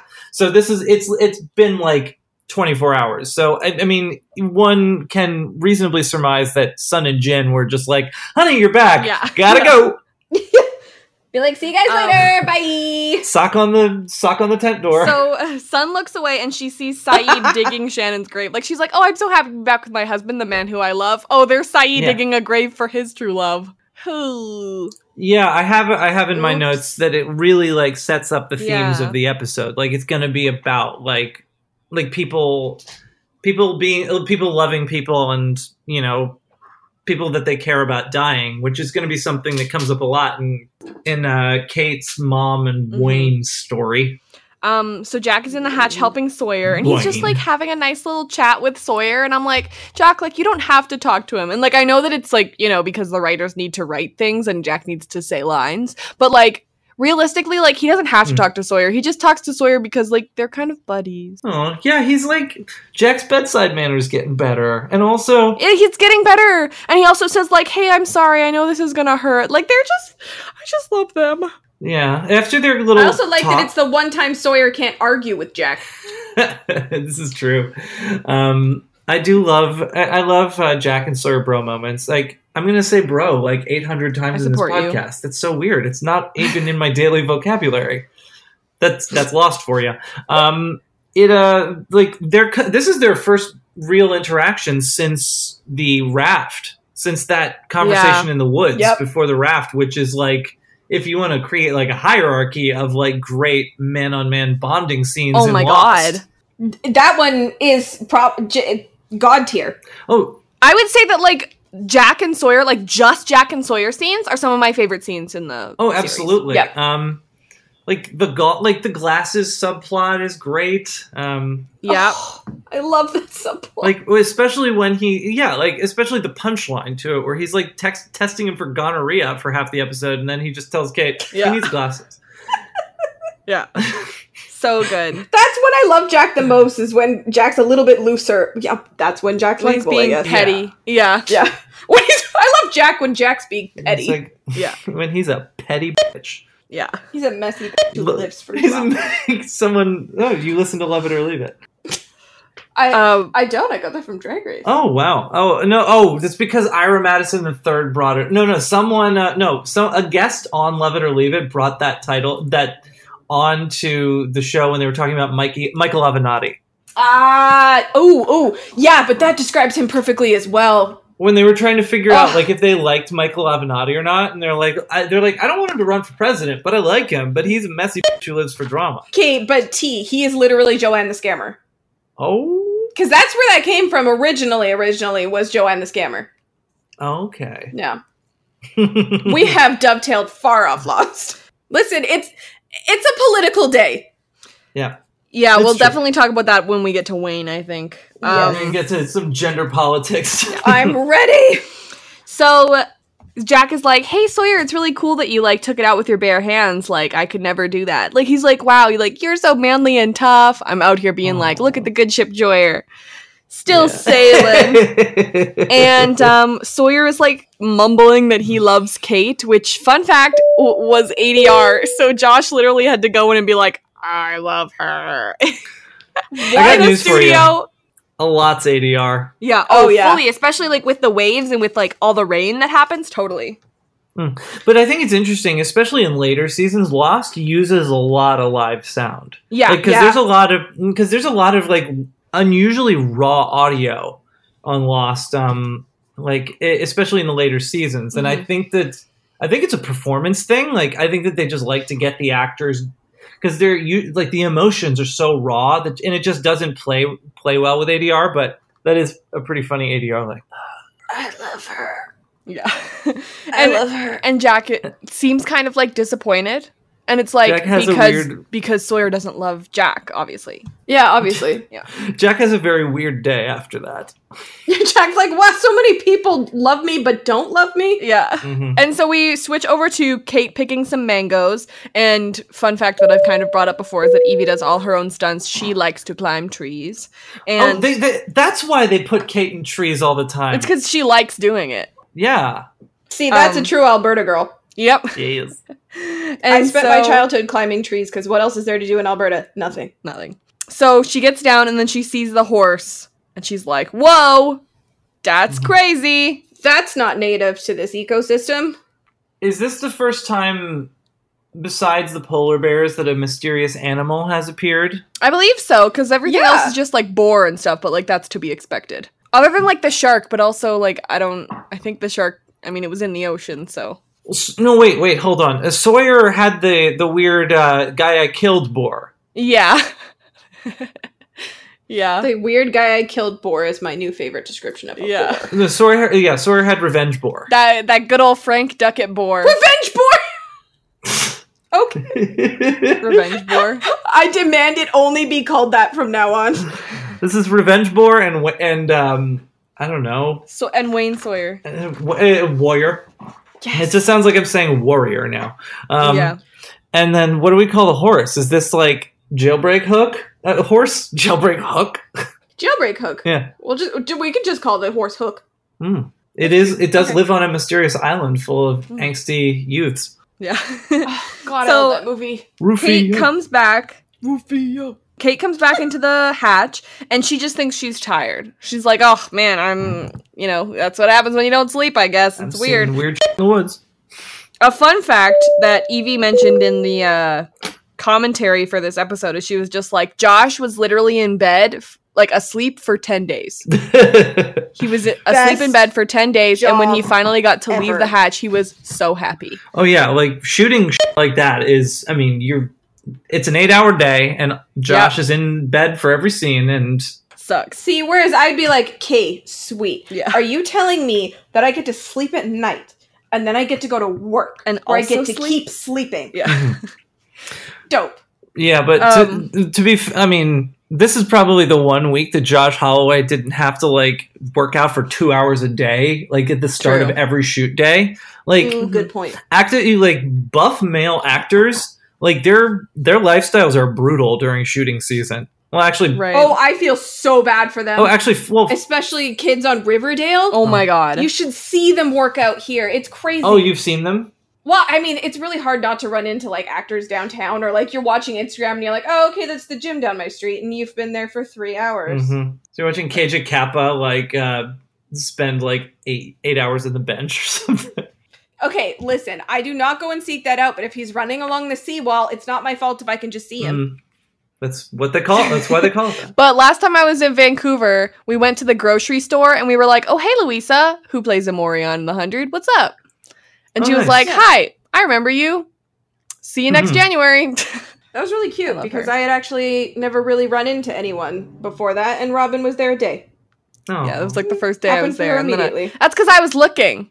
Oh, that's also, fair. you were looking down at the like little screen thing, and I was anyway. It doesn't matter. So. Jack is saying that he's not sure if the drugs are working, but she should probably go to Shannon's service now. And she's like, you know what? You should be there. And I'm like, what makes Jack more important to Shannon than Kate?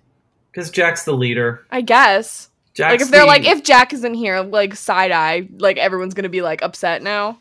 I mean, No, it's a it, it's a show of like solidarity for the group. like J- Jack should be there for the funeral of one of the members of the plane. Like he, I mean, it just. I, I mean, sure, it's maybe it's patriarchal or whatever, but Yeah. uh, they've, but the, the the group has agreed that Jack is their leader, so Jack should say something at the funeral, even if he just says a little thing. Oh, and he does too. Yeah. Even if he just says a little thing and then tosses the mic to Saeed, who, oh, oh no, oh no, Um.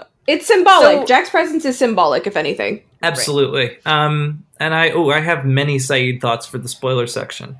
Oh yes, Beautiful. God, I love Saeed thoughts. So Jack says, "Hey, Kate, like remember the button?" And I'm like, I just don't know when the flip happened. Like maybe I missed it, where Jack was like, "Button's stupid. I'll do it once, but I'm not gonna do it again." And now he's just like, "Remember the button?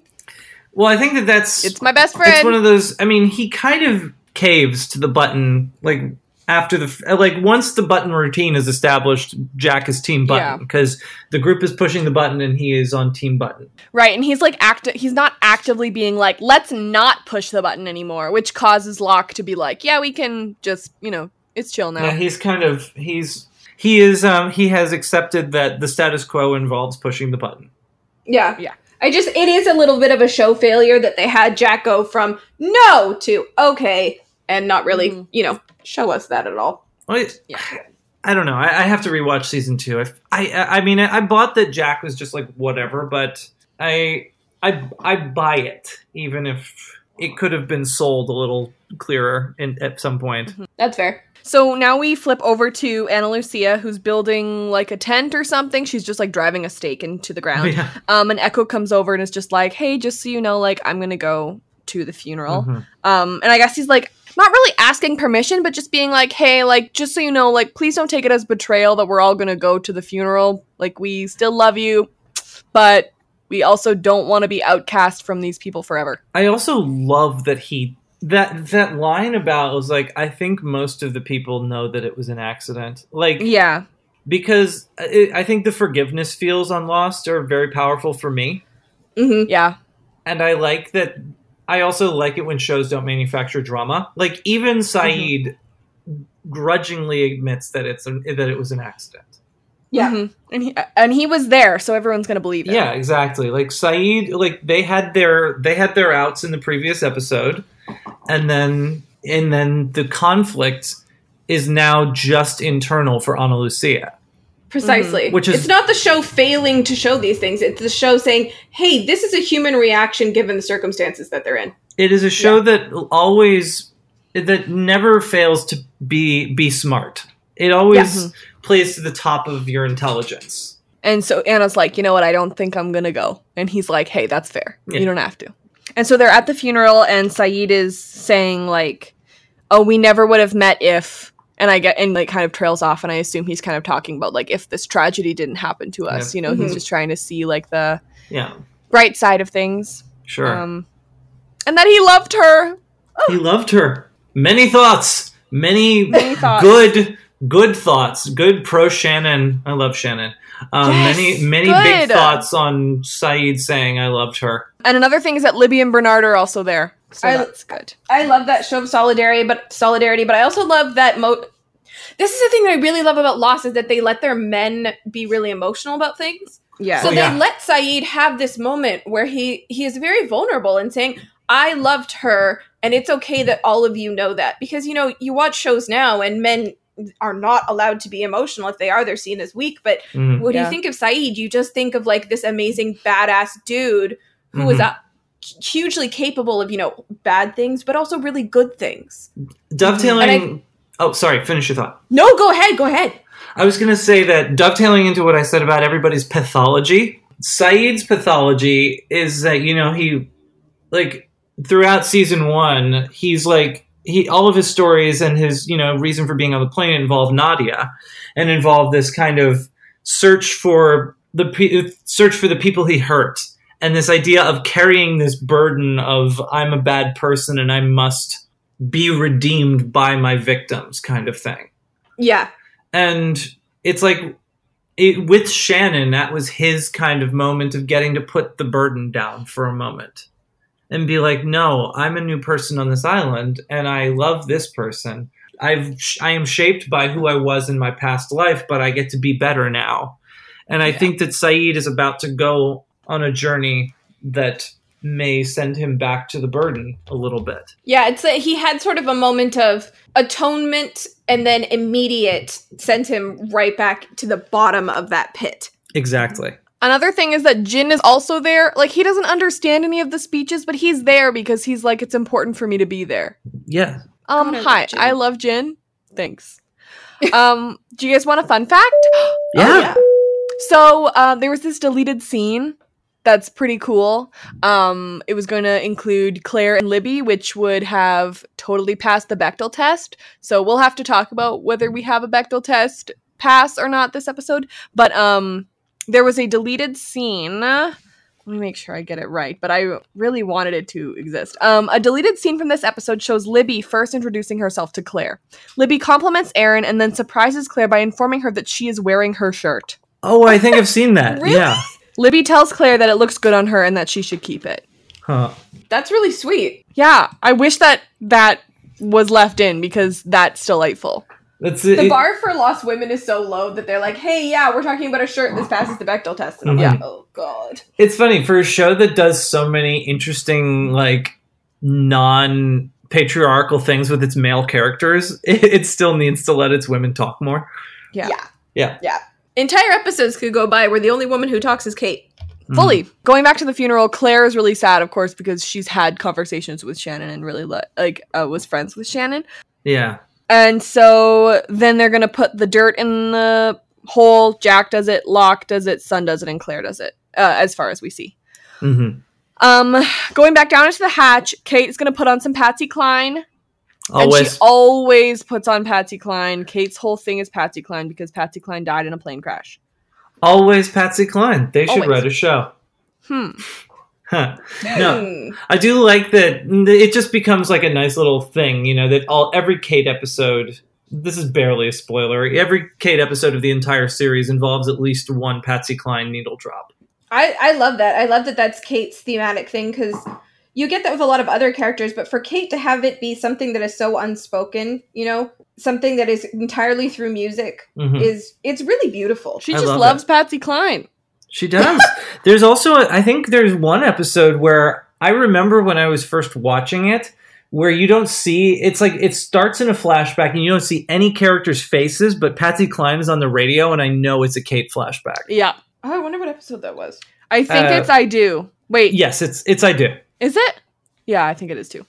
hmm I'm pretty sure. Well done, nerds.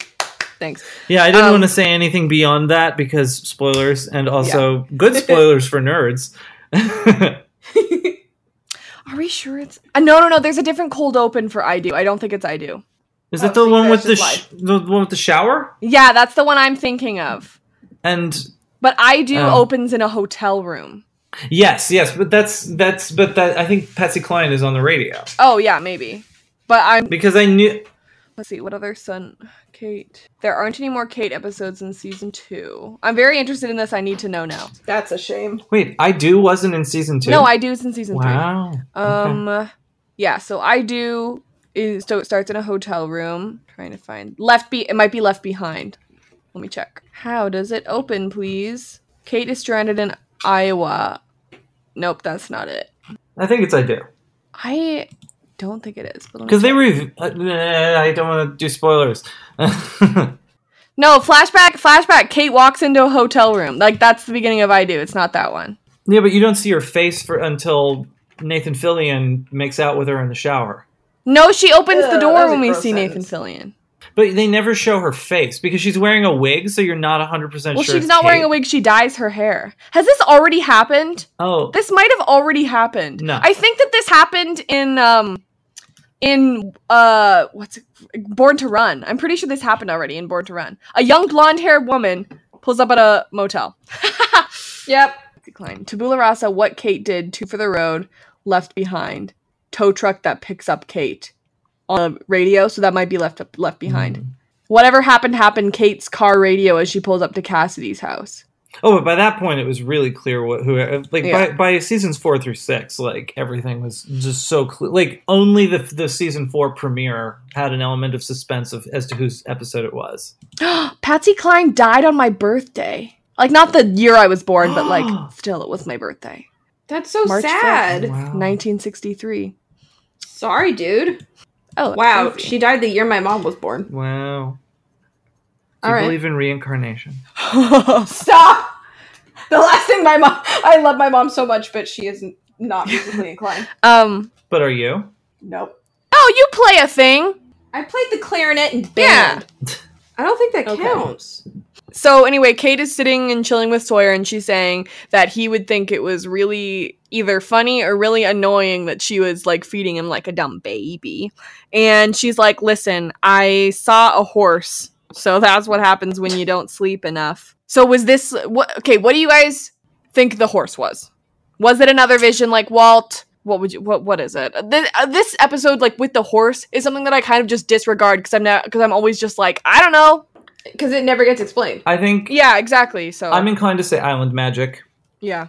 Like, are you saying like Burger King or just like Island Magic? I don't think it's Burger King. I think it's um I think it's Revenge Boar. Um slash Okay, yeah. slash um other things that perhaps are not related to Burger King or Arby's. Yeah. Um, um, but I, I mean, there there was at the at the time of the airing, there were theories that it was that it was Smokey, and uh, but it, the thing is that because you never see the horse again, and she pets it and everything, it is completely plausible that it's just a horse on the island. Yep. But It's just like an escaped animal. it's an escaped Literally. animal that they Yeah.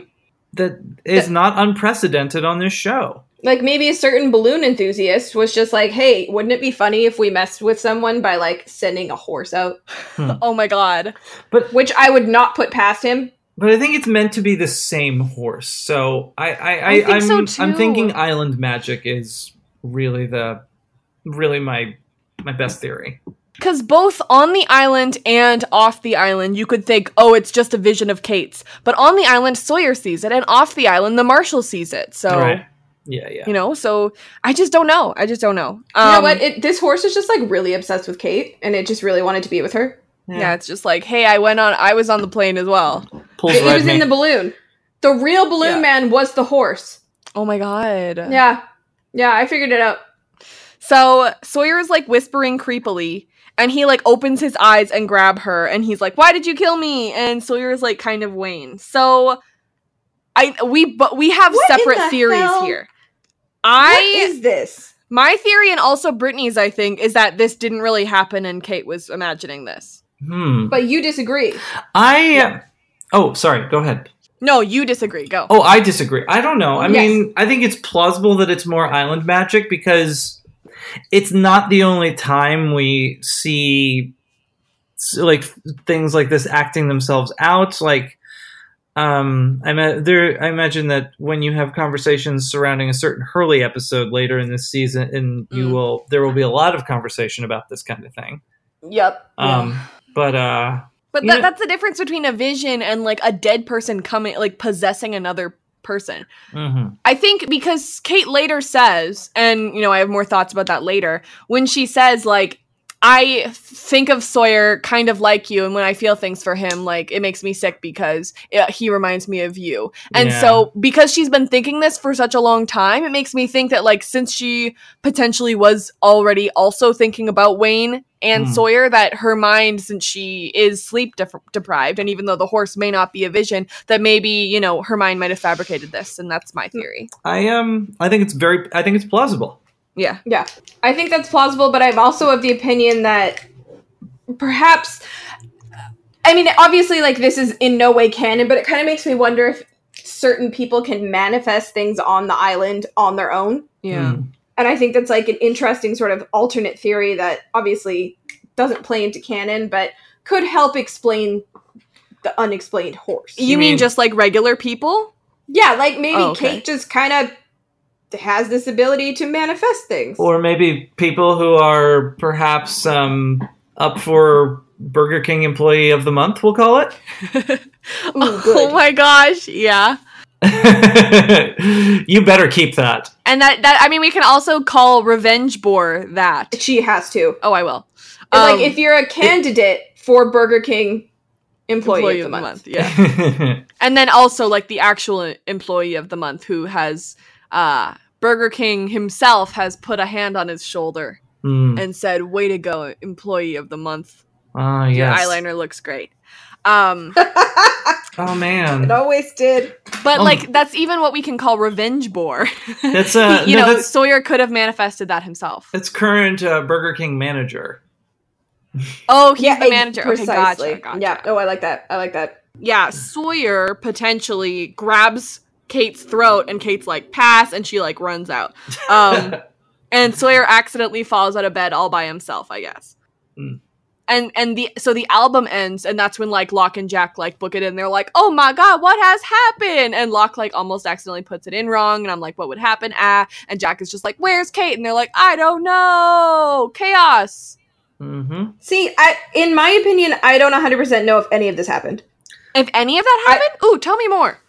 Well, I mean, Ooh. no, of course, you know, the following events where we get our our POV shifts from sort of Kate's I would say almost unreliable narrative or narrative POV to uh Jack and Locke is I don't know if that ever happened with Sawyer. I think maybe Kate actually did fall asleep and that was a dream that she had Right. and there's any way that this could have gone, but the funny way is that Sawyer fell out of bed himself because he's a human disaster. And the other way is that maybe Kate attacked Sawyer in his sleep and he tried to defend himself. Yeah. Sawyer's like, "What the heck?" But I, I mean, we'll never know, Yeah. right? And so what what's left on the clock? 23 seconds, of course. Um and then, you know, Jack has to help up Sawyer and he's like, "Look out, buddy, because of the good ship Joyer." Um and so Charlie shows up because he needs to have like a certain amount of episodes this season, I guess. Um so the, Dom Monaghan needs his paycheck. Kate. Hey. You missed the funeral. Yeah, uh, I was with Sawyer. All right. A few of them came. The new people. Not her. The one who killed Shannon. That would have been a bit awkward. Seemed to have had a rough time of it. Looks like they went bloody Lord of the Flies out there.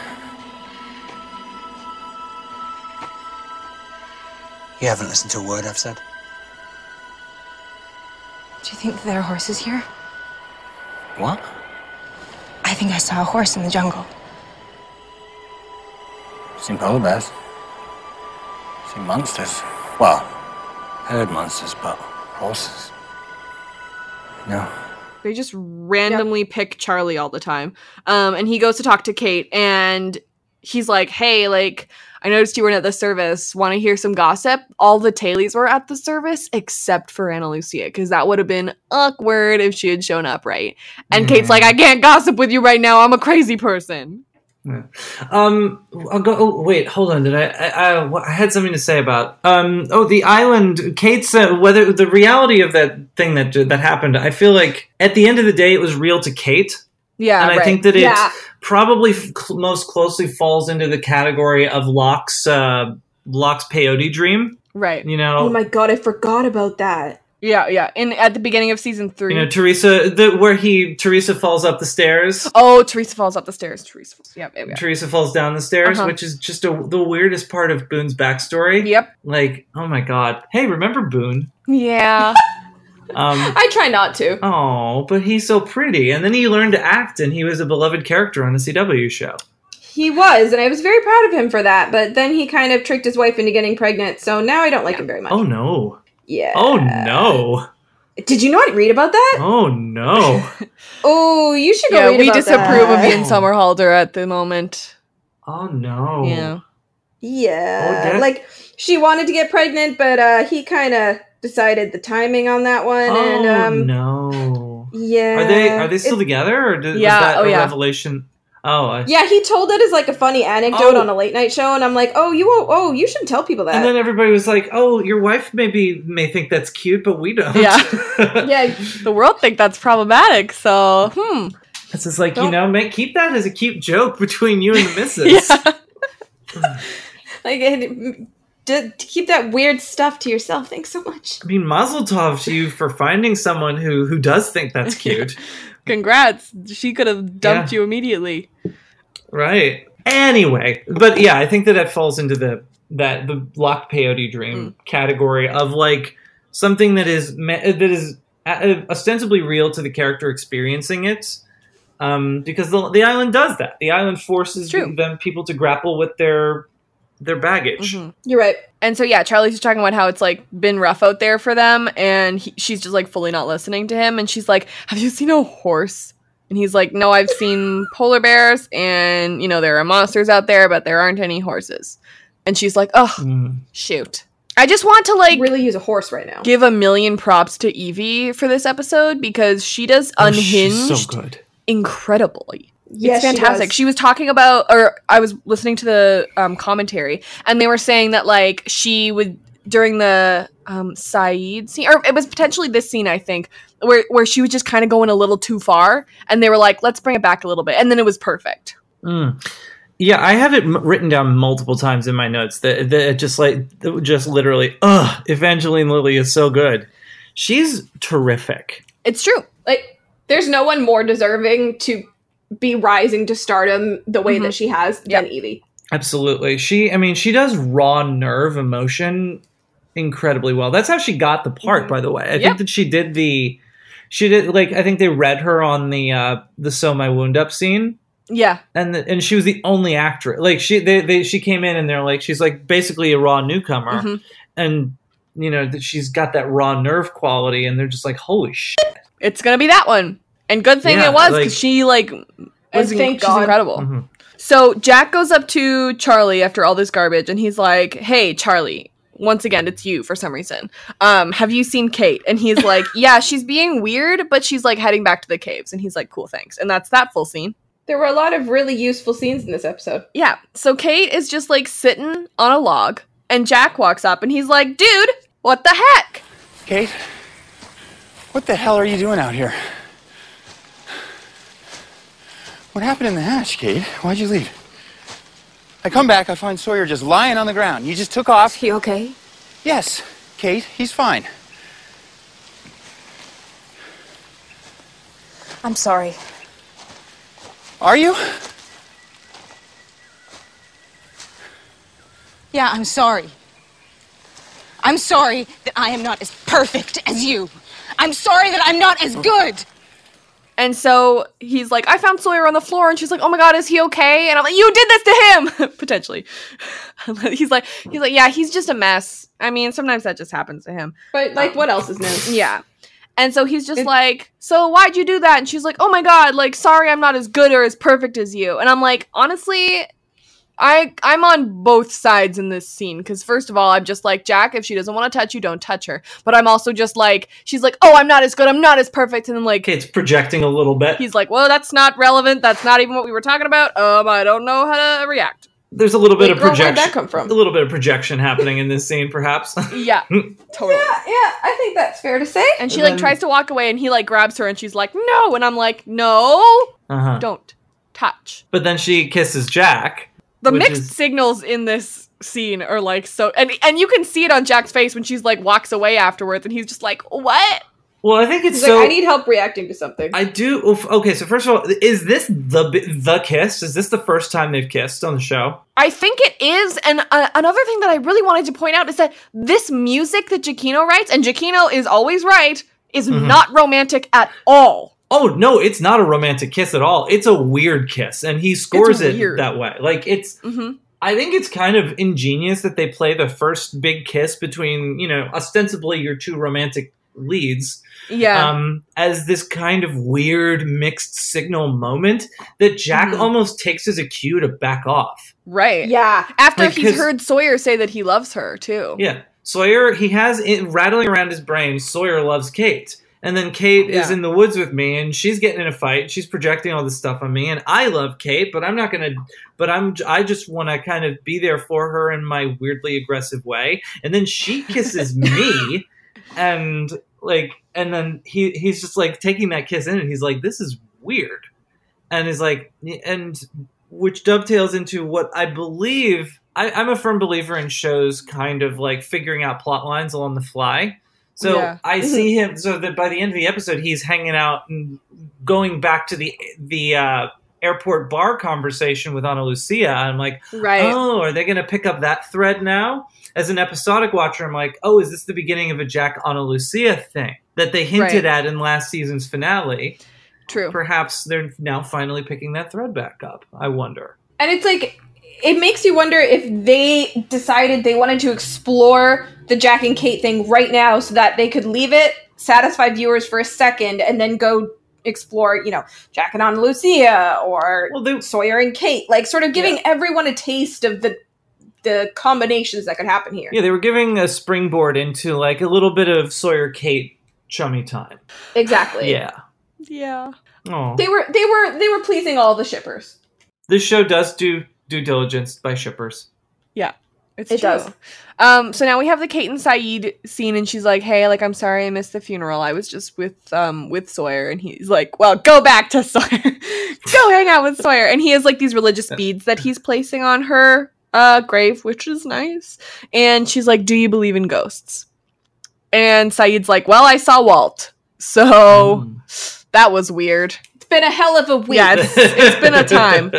And so, you know, now this is kind of like validating for her, and she's just like, maybe I'm not so crazy after all. It's a good. It's a good. It's good story dovetailing because they were mm-hmm. able to let Sayid tell someone about that, and they were able to give Kate something to get a like a little bit of validation off of, but it's not the validation she's looking for. Yeah. Yeah. So Jack is chopping some wood, a la As Sawyer, and Hurley walks up, and he says, "So Rose's husband is white." I think it's a gr- I, I love that line just because of how awkward it is. It's so awkward. And- yep. But it's such a but it's so in character for Hurley. Totally. It's such a great like so uh I don't know what to say to you. Uh, so Bernard's a white guy. Didn't see that one coming, huh? He's like, "Hey, let me think of a thing that I think is relatable. We're all thinking it, right?" Uh? yeah, it, it no, it really is that. Like, hey, we're all thinking it, right? And then, but Ja- Jack's like, uh, Um, what can I do for you, man? Yeah. What do you so- want? Yeah, He's like, "Wow, It can you a- believe was- it? A mixed race couple in 2005." It's like the furthest thing from Jack's mind. it, it, um, it was a runner-up for my line of the week, as a matter of fact, because it's just it, they they it's awkward, but they play it so well. Yep. Yeah. I almost picked that as well because I was like, this is so beautifully Hurley Yeah. That it's almost Sawyer. It's it's so beautifully Hurley that it's almost Sawyer. Like if, if if when you get down to the very like crux of it, Hurley and Sawyer aren't that different in terms of how they view the world. And like they will pick the most obvious thing about you to make a joke or a nickname about. It's it's bad, but I love it when Sawyer calls calls Jin Chewie. Honestly, that's his mo that's his best and most accurate n- nickname, I think. Best think. joke. I it's so bad, but I love it so much. I have a soft spot for Jumbotron. oh. Me too. um just because it's it's so fantastically mean but like at the same time if someone called me jumbotron i would laugh my ass off The scene that that happens in is so incredible. Actually, that's in Tr- Tricia Tanaka is dead. So you'll be there for Jumbotron even. Yes. Oh, that that that episode is uh that episode is a is a beast of one-liners. It's incredible. Like, I ha- we're gonna have like six runner-ups to our favorite line awards oh uh, uh, Tricia Tanaka is dead might be the most outright funny episode Mhm. of Lost. Like it, in, yeah. I mean, it involves you know Sawyer playing with a skull it's for true. God's sake. Um I was Sawyer. on IMDb today and I was looking at some of the ratings for the episodes and they're actually rated super super high. I noticed that only 2 episodes in the entire series were under an 8.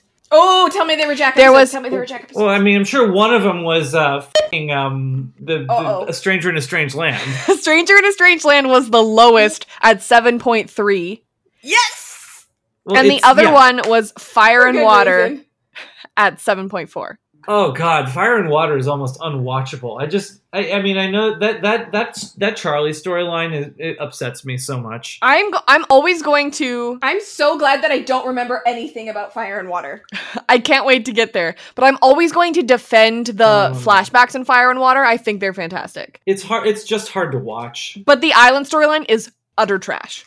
Yeah, I don't remember it. I'm like, I'm scared to watch it now. I'm excited for you to watch it. Also, Yeah. Scott's coming on just to yell about it, so that's gonna be fun. Does, does is he have many Yeah, he- loud opinions? not a big fan. Fire and water. Um, yes. Mm. So going back in, um, he's like, so like, why are you mad at Sawyer? He's like, I'm not mad at Sawyer. He's like, well, you're doing his job. There's something you need, Hurley. No, just taking a walk. Thought I'd say hey. Who's taking care of Sawyer? Sun is. So you're like mad at him? Why would I be mad at Sawyer? Maybe because he's the one who always comes down here and chops wood, and now you are? It's like transference. Are you a shrink now? Well, that's what they call it in the mental hospital. I'm not mad at anyone. He's like, why would I be mad at Sawyer? And I'm like, because he sucks and he's mean to you mostly. and he loves your girlfriend. yeah. Also, Hurley is a very observant man. He's like, hey, that job normally belongs to a different handsome man. What's that about? Yeah. Usually when I come over here to spy on people, it's him. The more overtly buff one. Yeah.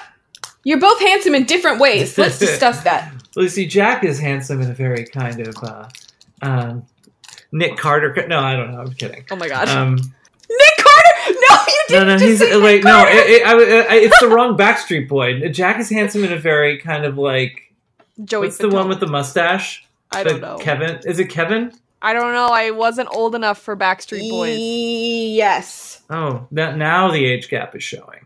I didn't like. I listened to them, but I, Oh. you know, I was in the One Direction era. See, Jack is sexy in a very Kevin Richardson kind of Is way, that but Sawyer is kind of the bad boy, and he's a little bit more like uh, you AJ. There you go. There you go. See, I was, I, I was, in, of course, in that era, and everyone was picking between, Backstreet Boys. you know, Yeah. NSYNC and Backstreet Boys, and I was like, you know, my guess was like Spice Girls. Um, So, you know, See, Jack is a little bit more of a sporty spice, and Sawyer is a little bit more of a baby spice. Scary Spice. Baby spice okay, that is such relatable. c- No, not That's Baby what you. Spice. That's what he said. Wait, yes, Baby Spice. I just was kidding. I I don't know. Charlie is baby spice. Oh. Um, Sayid is, is scary spice. yes, Sawyer is um maybe s- no. S- Sawyer Scary is, Spice, because Scary is- Spice is so sassy. It's true. Sawyer is scary spice. Maybe Sayid is like posh spice. oh my god. um, Totally. Who's Ginger? Oh, Ginger was all about girl power, so that's got to be Kate, right? There you go. Kate is, is Ginger, and Jack is. um Did I already say Jack was sporty? Yeah. Yeah. I think that we've accounted for everybody. All right, Great. go team. Jack is absolutely sporty. I'm very happy with this. Thank you. And Um, and uh, Locke is Alan Cummings' character from Spice World. God, all of this is like too relatable, and it's like overwhelming. Hurley brings up transference, which is something that he learned when he was in the mental hospital. Transference is a theoretical phenomenon characterized by unconscious redirection of the feelings a person has about a second person to feelings the first person has about a third person. Except the third Hey. person is wood, I guess. Hey, that's the thing that happens with Kate and Sawyer in this episode. Good job, Hurley. Hmm. It usually concerns feelings from an important second person relationship from childhood. Snaps. And it's sometimes and it is sometimes considered inappropriate. Hey, that's Hey, very there it is. similar. There it is. Gotta love Hurley. Incredible. They were like, "Hey, let's bring this up. Won't that be funny if anyone does any research?" But I also love like how normal Hurley can say these things. Be like, yeah, when I was in the mental hospital, I learned important psychological terms that helped me deal with my everyday life, and I'm like, yes. Did um did they already have the wait? Did, what what what did they already have the double take where someone was like, "Wait, did you say you were in a mental institution?" Yeah. I would have. Sh- I think that was Charlie. No, it was Right? Jack Oh, okay. yeah, Jack says it some other time. in 201. Two hundred one. He says it in 201 where Hurley's just like, "Here's a giant story," and Jack doesn't take anything out of it except for that he was in mental hospital. And it's like, Oh, right. And I got really Yeah. mad. Um, wait, what, it- what? It is a very random detail. It's like, wait, that's a whole part of your backstory I didn't know. Yeah, but he also said that one that his chicken joint was hit by a meteor, and he didn't care about that. Yeah, or It meteorite. like sorry. of all the of all the things in that, I would really be focusing on the exploding chicken joint. But Jack chose to go for mental institution. I Oh, don't well. know. That's just me though. See, that's a, that's that's funny because it's obsequious or something. Mm, Yeah. So back in the hatch, um, Kate's coming down there, and Sun is crushing something up within spoons. And Jack mentioned like crushing up fruit before, but it like was I don't know. I thought it was pills, maybe. I don't know. Well, she's it's probably some earth remedy. Yeah, it doesn't matter. You know, that's usually what gets crushed up in bowls is um some like plant thing. Yeah. And I mean, Sun does do the whole plant Exactly. thing. So So She has a garden. yeah, Kate is like, "Hey, where's Jack?" Because I kind of have to explain to him what happened back there. And Sun's like, "Oh, I don't know. Like, I get like he was supposed to come back, so I, I mean, I'm just waiting for him." And she's like, "Oh, cool." Sun's like, "Do you, can you watch Sawyer, please? Like, I have he was supposed to come back like an hour ago, and I have things to do. I like just made up with my husband, so can I go?" And Kate's like, "Uh, okay, okay." I love that you can sort of like infer like. Sun's like, hey, like I have a really attractive dude to get back to. Like, can I go? Yeah, I'm a little bit busy, I guess. So like, can I go? Can you deal with your own dude? yeah, I have a dude and you have a dude. Like, can I just deal with my own dude right now? Okay. It, it- I, it takes a lot. I'm a fan of Sun anytime she just wants to get back to her own business. yeah. Yep. Just like Which is like, always, I'm always being asked to do medicinal things, so can I go? like I lo- no, I seriously love the way that Yunjin Kim plays like this kind that kind of like blunt like I'm going to go now because I don't you don't need me here. Yeah. Like I because this is your job and my husband's back. This isn't even an episode about me. Can I go? Yeah. And she's like, I'm gonna go because I don't really want to be here. Bye. Yunjin Kim also doesn't even have a hint of a Korean accent in real life. Really? No, she and Daniel Dae Kim both talk like Californians. That's weird. I feel like I've seen. I did not know I that. feel like I've seen interviews with her. Well, Daniel Dae Kim is well, I knew Daniel Yeah. Dae Kim. yeah, Daniel Dae 'Cause he Kim lives here. basically sounds like a dude in the valley. Yeah. Yes, he does. But Yunjin is like from Korea, so that's why I, w- I didn't know about that. Yeah, but she has like well they they originally read her for Kate. Yes. Like so she's like has like a American accent. Like And then she like they were like, uh, let's make a character for her. Um, now she needs a husband. Uh, bring in that guy. bring in that guy from Angel that we all like. So Kate is with Sawyer, and she's like, "Hey, Sawyer," and he doesn't do anything. Hey, Wayne, and then you know he's just a little bit restless. I mean, I just think like just because he like moved around a little bit doesn't mean he's Wayne, but okay. Well, she this is after the choking, right? Yes. Yeah. And after you killed me. Yeah. I'm probably crazy. And this doesn't matter. Maybe you're in there. Somehow. And you asked me a question. You asked me why I. Why I did it.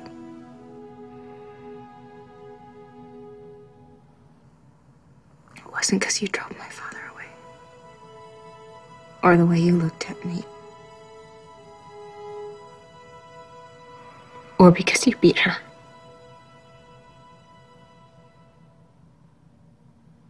Was because I hated that you were a part of me. That I would never be good. That I would never have anything good. And every time that I look at Sawyer, every time I feel something for him, I see you, Wayne. And it makes me sick.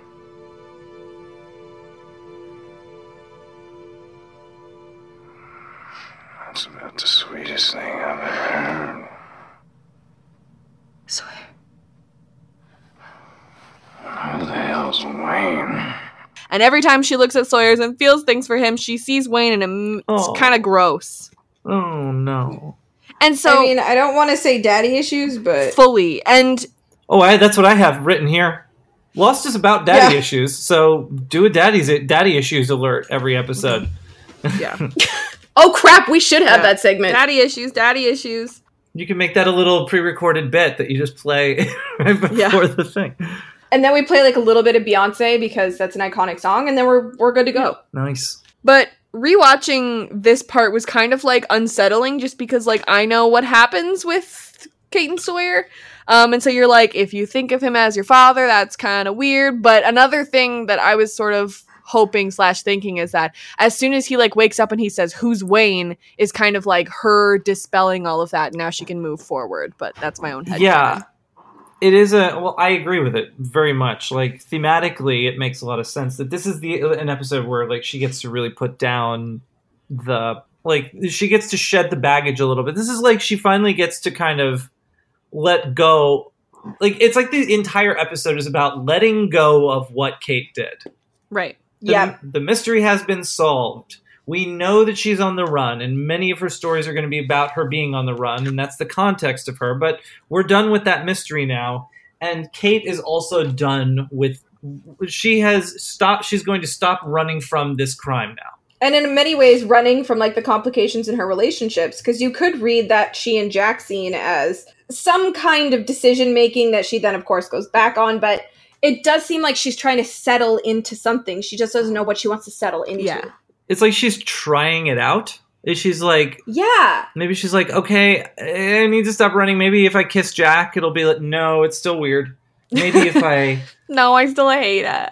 Sawyer's unconscious and I need to go to him because he's in need and like I'm feeling these strong feelings about Sawyer. So I again, good writing, good stakes. She has to push past the Wayne feelings, resolve them, and it opens the door for her to have some Sawyer time in the narrative exactly as a means of her character progressing forward. And so like she literally, I guess, confesses that she has feel has had feelings for Sawyer to Sawyer, thinking he's Hmm. asleep, and he like wakes up and he's like, "Oh, that's cute, but also why are you talking to somebody that isn't me?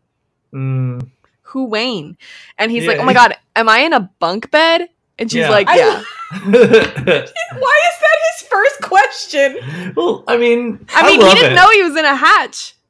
I love. I, I do. That's that's one of the reasons I love Sawyer because he says it, and you're like, well, that's yeah. Obviously, that would be something very weird about being on the island. It's like, wait, am I in a Yeah. am I in a bunk bed?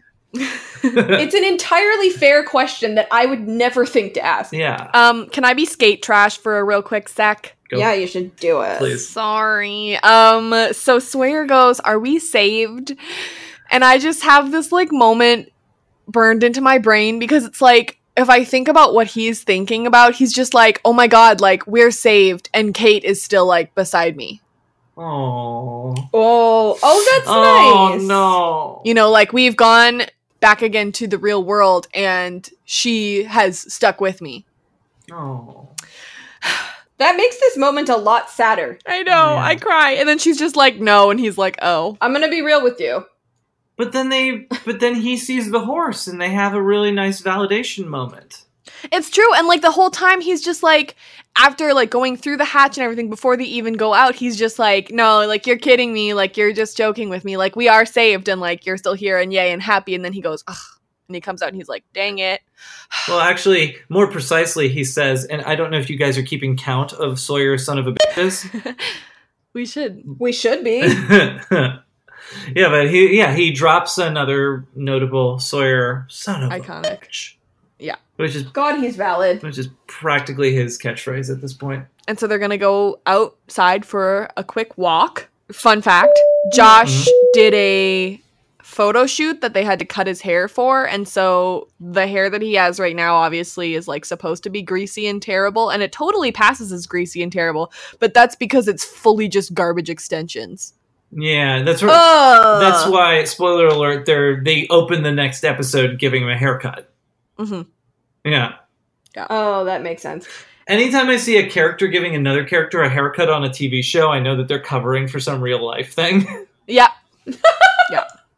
Um, and so they just like there's this cute smiley moment and he's like, What? And she's like, You need a haircut. And he's like, I don't care, I'm dying right now.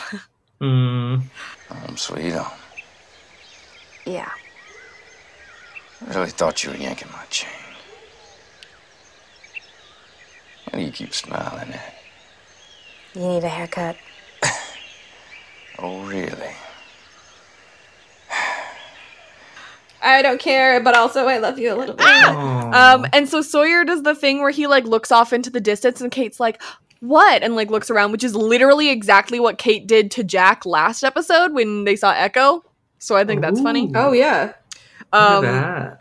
But Sawyer like fully thinks he's crazy as well. He's like, maybe I should go back inside, cause what the heck? Um, is anyone else seeing that giant horse, or am I really high? So they both see the horse, and it's like just like the fact that Shannon and Sayid both saw Walt. Um, So Mhm. what are the implications there? But Kate starts walking over to the horse, and it's very clear to me because I'm looking for it that she has a horse treat in her hand. Oh, I never would have looked for that. that is such a horsey, like a horse person thing. Not, not. I mean, a person who's familiar with horses, not a person who's part horse. Um, Fully a centaur thing. Centaur. That- just centaur things. Hmm. Relatable. she has a horse treat. That's funny. Um, nice. And Sawyer says, "Do you know that horse?" That's my And Kate favorite goes, line. And Kate goes, "Yeah, we went to high school together." That is my favorite line. Freckles, do you know that horse? And I'm like, yeah. No, she knows the horse, but she does. Shit. Yeah, I, I actually have that line written down too. It's a another runner up for favorite. I still think that Locke. I, I'm gonna stay firm in my Locke choice. So now we're going to complain about Jack a little bit here. Um, we're going to this Ana Lucia and Jack thing, and he brings her like tequila and tonic because he like cutesy remembers what her drink order is. And this is actually my honorable mention in which she's like, "Where's the tonic?" and he's like, "We're running low on mixers. Can you believe it?" Heyo! That was cute. These are the jokes. Um, and she's like, "Are you gonna try and convince me that everyone, not everybody, hates me?" And he's like, "Only if you're gonna try and convince me that not every woman is crazy." Women, am I right? What? Those dang women. Oh man, What? It's just such. I don't even understand. Why would you write this? It's- what is this garbage? Ah, it's just. What It's a very. happened? I do think it's interesting that this episode is written like this is an important episode and it's written by a pair of writers that I don't recall seeing their names on any other episodes. They definitely have done. Okay, well, I mean, because they're Um, not like because they're not like Kitsis and Horowitz or anything, or like, or even right, um, yeah. Or Carlton and or Damon. da- yeah, Damon and Carlton, and like, Darlton. and then there's a there's like a female writing team that does a lot. Yeah. Yeah. But um what a hell of a line Yeah. to give to your hero. Well, he Ew. he's it's he's trying to have one of those like women, am I right? Kind of moments, and they're trying. I guess I don't know. Like maybe it's a moment where they're trying to make Ana Lucia like a like a little broy herself by going like Yeah, she's not like other girls. I bet like Aunt Michelle Rodriguez was like, "Why do I have to laugh at this?" Ha ha it's like ha. it's like oh, it's funny because I too am a little crazy. Yeah. Also, I have also committed murder. It's twenty. It was twenty oh four. It was two. 2004. It was 2004. you know, we we were we were 15 years less woke. Fully. It's true though. I think that it is absolutely a product of the time because I remember 2004 being like, you know, a very much for women is you want to prove that you are not like other women. Like you have to be this special snowflake that can hang out with guys and denounce female stuff. So the line, of course, to them would read as, "Oh, this is really funny. Like this is a funny thing. Women are not women are crazy, am I right?" And Yeah. it would be a very normal line. instead it, it, because I will, you know, I'm I'm my my role on so many things is is playing the apologist because I, I just like to take what the value that is offered me in text as written. Mhm. Like I do still think that in 2018 it is it's it's a I still think that dialogue wise it's a good Jack line because it is showing him as kind of having this weird like archaic thing. Like I don't think we're supposed to like Jack for thinking that or saying that because he's Yeah. he's being because Jack's about to get weird. Like Jack's being weird about Kate. Jack's about to get weird. Watch out, everybody! Jack's about to get weird. Um, no, but I think that he's he's coming off of the interaction with Kate. He's coming off of the thing with Sawyer, and Jack is being kind of weird and defensive. And like, I think Matthew Fox is kind of good at playing that. Like, for a good reason. he actually gives that line. He gives that line like a really good lack of charm. That's You know true. what I mean? Like I feel like you could give that line to, ja- to Josh Holloway, and he would he would make you guys laugh at it. Oh yeah. Oh for sure. Yeah, he Like Josh Holloway would say that line, and we'd all be like, "Oh, fully, absolutely." Yeah, but Jack is good at like saying the line like a guy who's like, "What are you talking about? You're not that guy." Yep. All right. Okay. I can. I like that perspective. I don't. I think it gives the writers more credit, but I can see where you're coming from. Yeah, I mean, dra- you could make you could justify it dramaturgically. It's kind of a weird line. Yeah. Any more island thoughts? I have a lot of spoiler island thoughts. We'll get to them. Okay, beautiful. Yeah. Like, I actually do think that Matt, Matt Matthew Fox doesn't get enough credit for playing charmless moments. Like, Right. because I think that it's usually intentional. Oh, for sure. Yeah, He does. He does play Jack wonderfully humorously. yeah, and he plays him. Yeah, like, and he plays him very intentionally. Yeah. throughout the whole show. Um, I mean, we all like. I don't know if any of you guys were Party of Five fans before Lost. I've seen one season of Party of Five. Like, we all know that that Matthew Fox can be charming. Yes. Yes, we do. hmm I uh, watched one season of Party of Five because Paige Turco was in that season of Party of Five. No kidding. Because she must have been young, real young. Really young.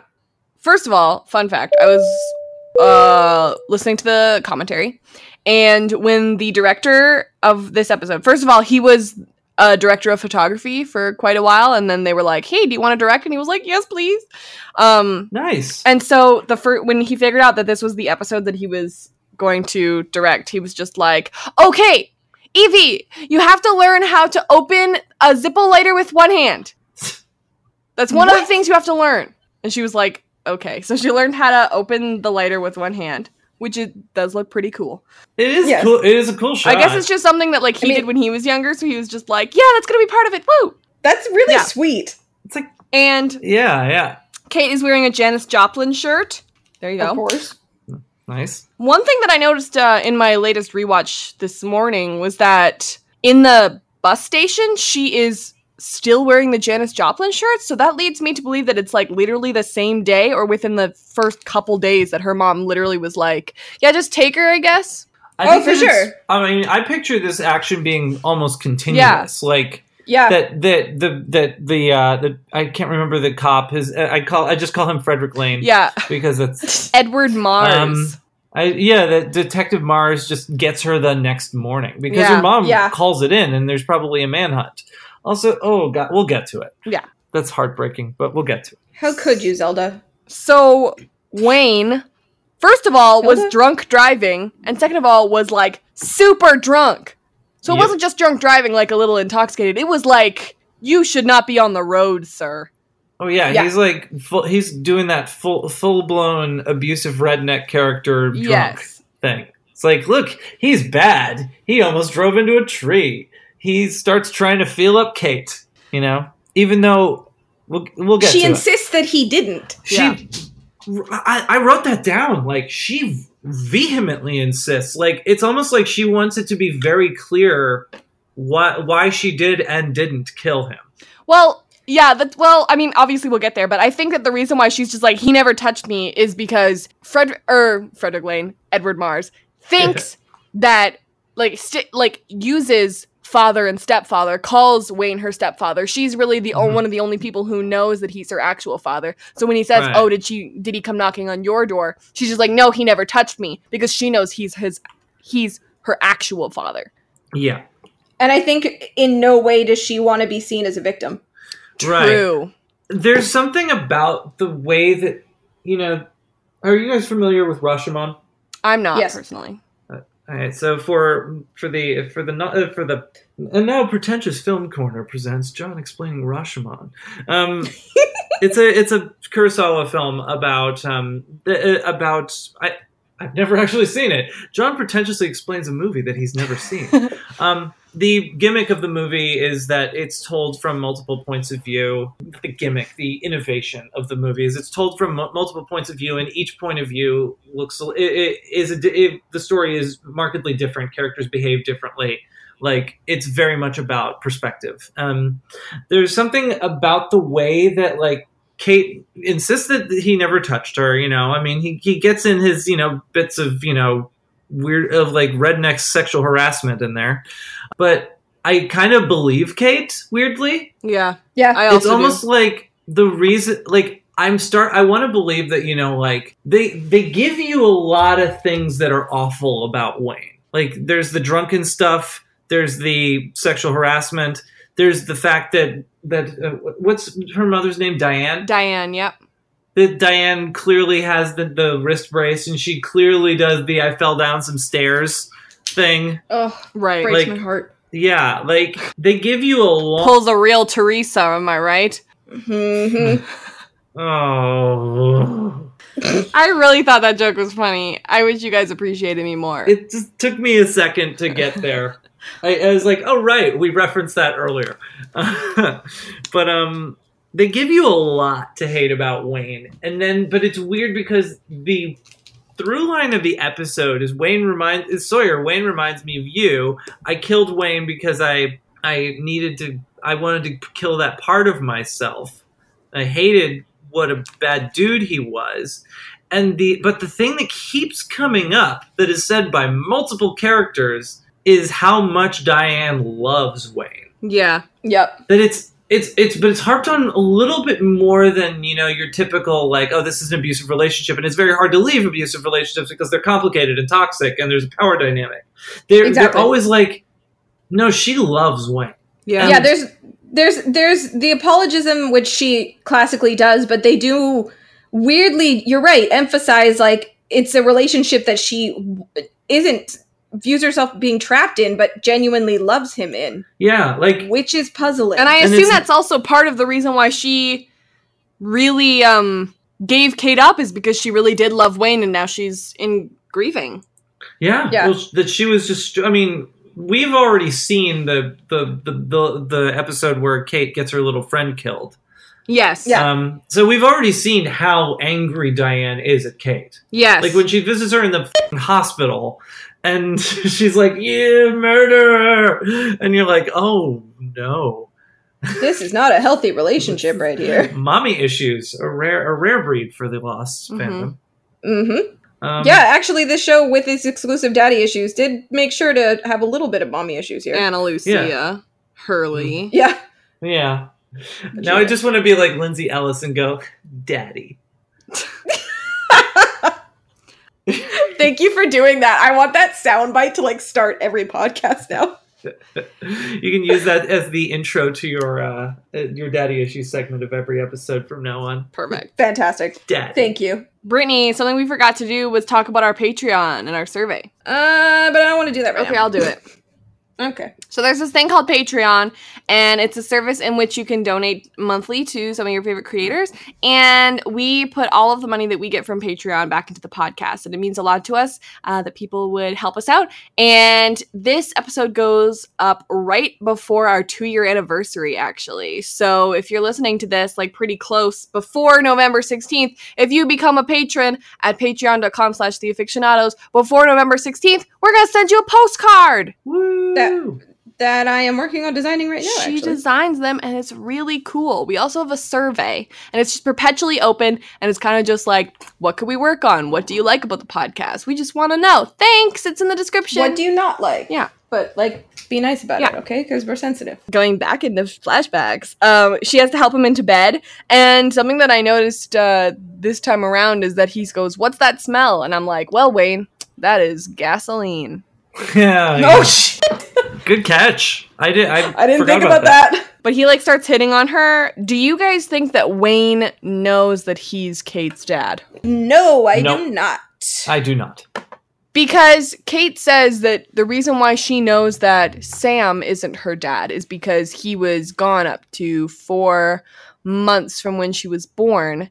So, my understanding of Sam and Diane's relationship is that they were. oh What? what? wait Whoa! No. I didn't No! catch that. I'm confused. that's so cute Say the names again. Say them again. Why? Sam and Diane! Say them again. Why? Just say the names. I don't get it. Just She humor us. she's too Robyn you're too damn young to get it Robyn, just say the names again. Why? Now I feel stupid.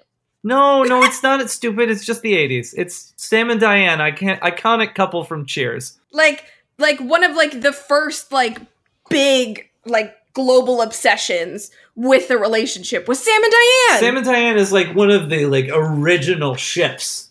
Yeah.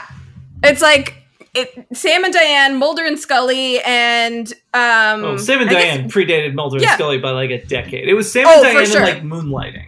Or Oh, like, I was just gonna say moonlighting. It's like that's the start of shipper culture well, yeah, well, yeah, moonlighting is what in in the in the modern society. Moonlighting is the show that that everybody uses as an excuse for not getting characters together, and Sam and Diane are a weird uh, parallel example of a couple getting together and breaking up a lot, and it working really well because the character they're both nuts. Yep. Like that, both characters are so flawed in such beautiful ways that like it's just fun to watch them fight. Okay, so they did that purposefully then, right? What, the, get them getting together and breaking up a lot. No, the the naming. You can't have a pair of romantic couple. You can't have a romantic couple named Yeah. Sam and Diane where it wasn't at least partially an homage. Okay. Precisely. So the way that I understand their relationship, and I might be wrong because I haven't looked it up, but the way I understand it is that they were married. He went to war in Korea, and then she was getting with Wayne while he was in Korea. And then when he came back, they eventually got divorced and she married Wayne. That's the way I understand it. It sounds that sounds reasonable, and be, because again, she fell in love with Wayne. Right. And so she's like, you know, Wayne is dumb and also drunk all the time, so I guess has never done the math.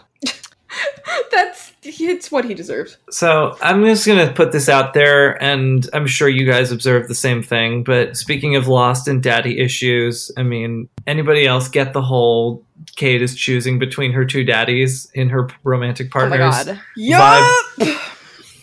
It's very uncomfortable. Wow, that's very true actually.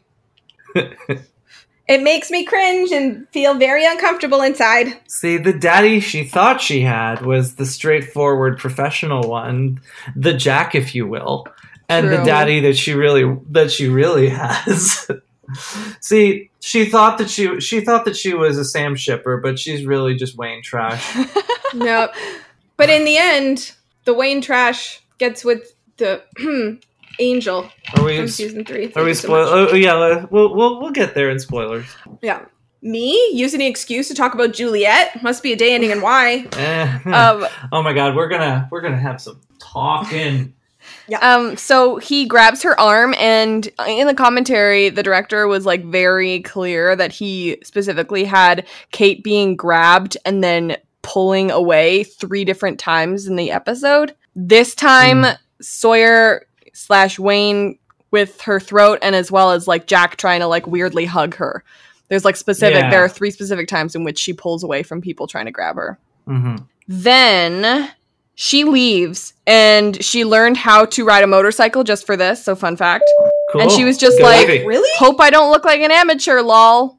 And then she like becomes the wasp and um turns out she can do anything. Oh my god, I totally forgot to say a fun fact at the funeral.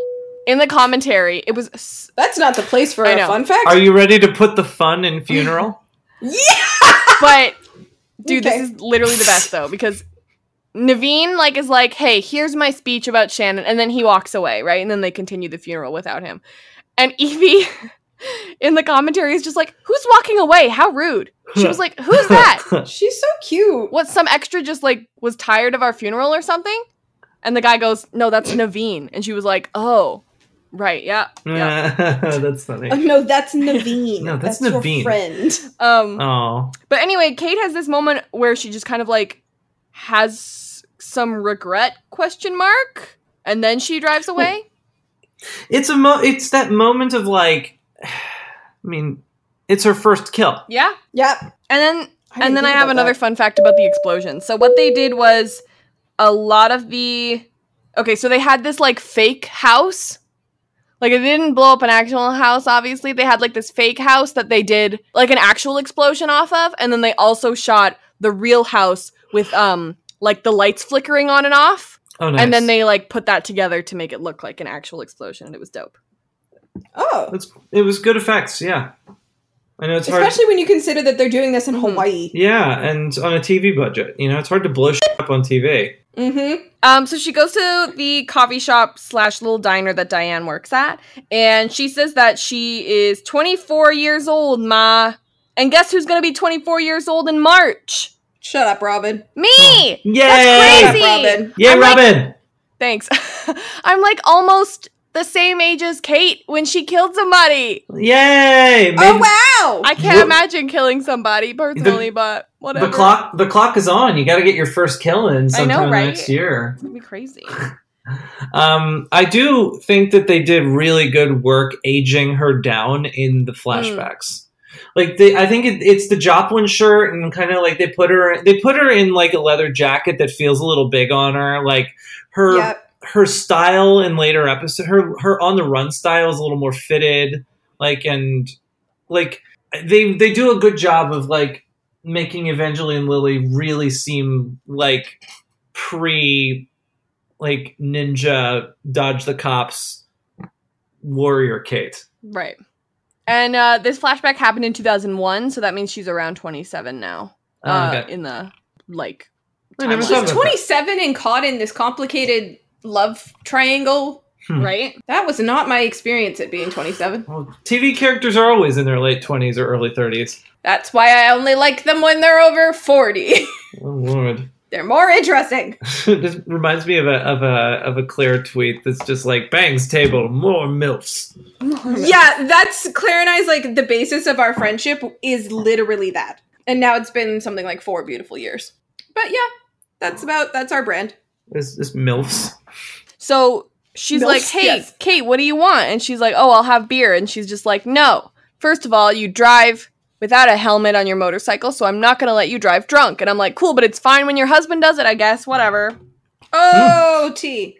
It is um actually good catch text wise. That's good writing. Thank you. So then she's like, "Oh, hey, what's wrong with your wrist?" And she's like, "Oh, I'm just really clumsy, ha ha." And she's like, "Yeah, whatever. Why are you lying Sure, to me? Jan. I know things."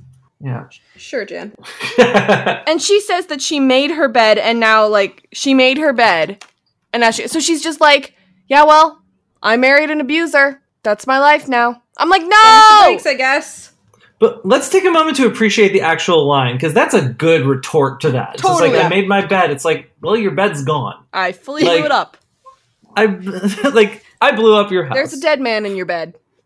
There's well, there's pieces of a dead man and pieces of bed in roughly the same area. Yeah. Ew! You got a little Wayne on ya.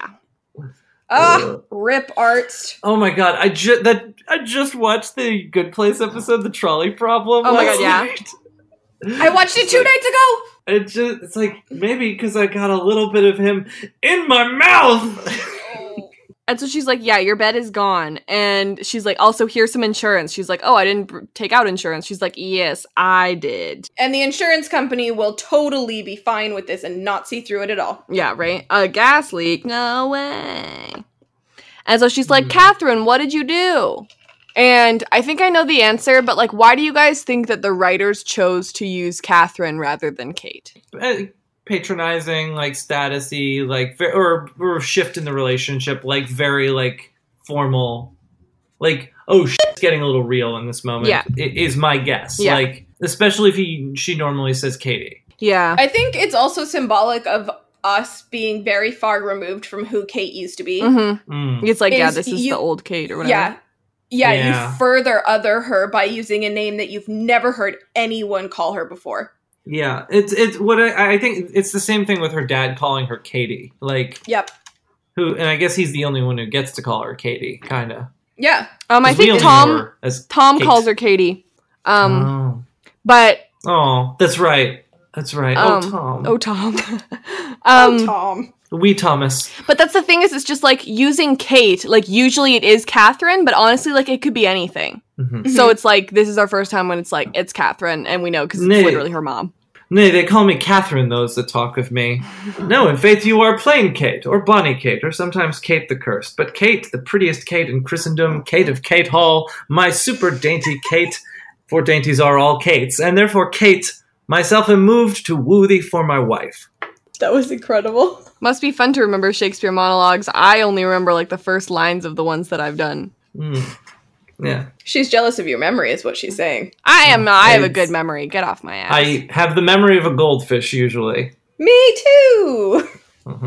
I mean, I have the memory of a goldfish, but if you show me any still from the X Files, I can tell you what season it's from based off of Scully's Bob. So, you know, I love you.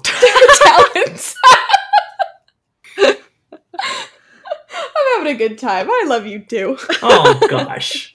Oh, thanks. Which one am I talking to again? yeah, I was gonna be like, he fully has no idea I'm Brittany right now. Uh, no, I, I like, oh no, I love both of you. I, I love you for the things you say, not the preconceived notions I have in my head. It's like Cyrano de Bergerac. I'm falling in love with the words. oh my gosh, there's a lot going on right now. It's like Cyr, or it's Cyrano de Bergerac, or Sierra Burgess. Oh my god. Oh God, we shall not speak the name Sierra Burgess in this house. Oh, or do you have opinions? I have opinions too. Oh, did you watch it? Me, I did. Are you talking to me? Oh. I just knew it was a remake of Cyrano de Bergerac. Oh, it's garbage. Oh no. It's so true. I'm so mad because Yeah. like Brittany hasn't seen To All the Boys I Love before yet, and I'm upset that she watched like the wrong Noah Centineo movie first. Like you deserve better, and I'm gonna give you Peter Kavinsky. Is he in both of them? Yeah. Is he in both both uh, Netflix rom coms? Yes. Yes, he is. I don't know That's how funny. that happened. And they came out like immediately, and to all the boys I love before came out before Sierra Burgess, and she watched Sierra Burgess first. And you know what? He can do so much better, and he will, and I'll show you. Okay? I- Is he the straight to streaming version of Timothy Chalamet? Oh my god. um, yes, and I'm only gonna be thinking about that now. Oh. Because remember, Timothée Chalamet was in two iconic movies at the same time too. Right. so Kate got a bu- bus ticket. okay, yeah, oh, yeah, yeah, okay. So uh-huh. Kate tries to get a bus ticket. It's twenty. Um. Oh, there's actually a fun fact about uh, the twenty dollar bill that she uses. The currency used Oh. in the ticket transaction includes the colorful U.S. twenty dollar bill. Colorful as if. Introduced October Well, 9th, 2003. While she was captured in 2004, when she was captured in 2004, the marshal had been chasing her for three years since 2001. This incident was the first time they had met. Um, so the $20 bill that she uses was not actually in circulation for another two years. Mm. Oopsie daisy.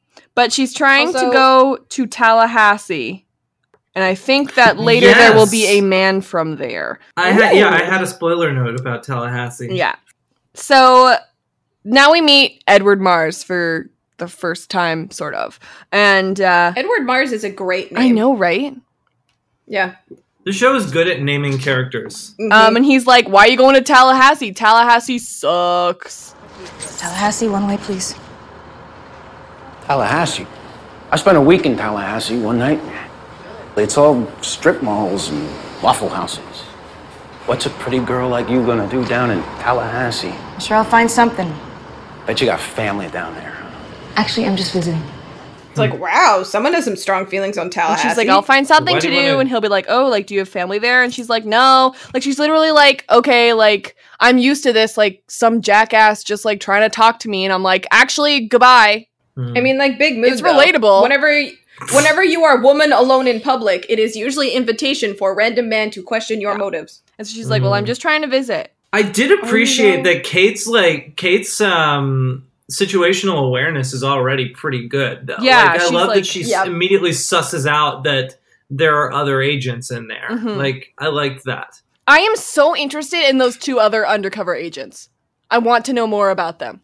I don't know. They looked interesting and they looked like they knew how to do their jobs. I'm proud of them and I want to know more. All right. Thanks. I never will, but I do. Okay. And so she's like, "Oh, I have to go." So she like tries to leave and then he like won't let her, so she like punches him and he like arrests her for murder when like really like punching a police officer is already an offense. And she's like, "I didn't do anything." And he's like, "Oh, well, your mom gave you up." And how Oh, the, oh, I loved that moment though. Like he's like, "Your mama gave you up," and sh- and then you watch her face collapse. How Like, it's- heartbreaking. it- A heartbreak. It's good. It was just it's good story. Oh my God. I love that moment. Like, and he's so the way he says it is so cruel. Mhm. Little does he know he'll become like weirdly obsessed with her. Honestly, Right, right, I'm but- like so obsessed with their relationship. I think it's so interesting. Yeah, I, I also like that.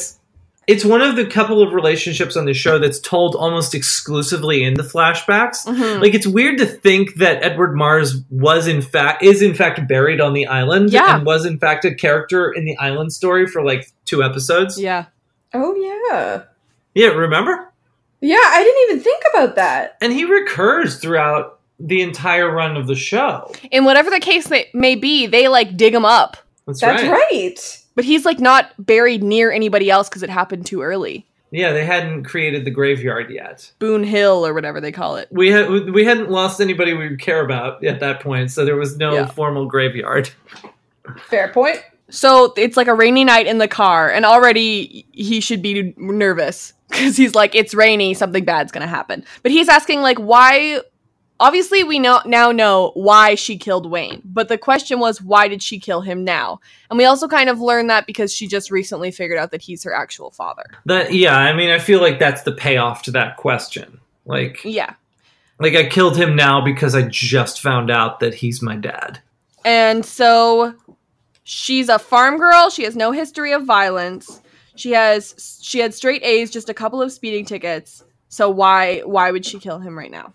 Yeah. Um and she doesn't say anything because she doesn't want to incriminate herself. But he's saying like what she did was like complete amateur hour. Yeah. It's amateur hour from top to bottom. Sounds like you got it all figured out. I do have you all figured out. You don't know anything about me. White trash mom divorces dad, starts up with some guy who's a drinker. Maybe he knocks her around a little bit. And so she marries him because, you know, that's what happens. And then this drunk, this Wayne, he moves into your house, and you get to lay there every night and listen to him doing your mom right there in your daddy's old bedroom. And even that wouldn't be so bad if he didn't beat her up all the time. But she loves him. She defends him.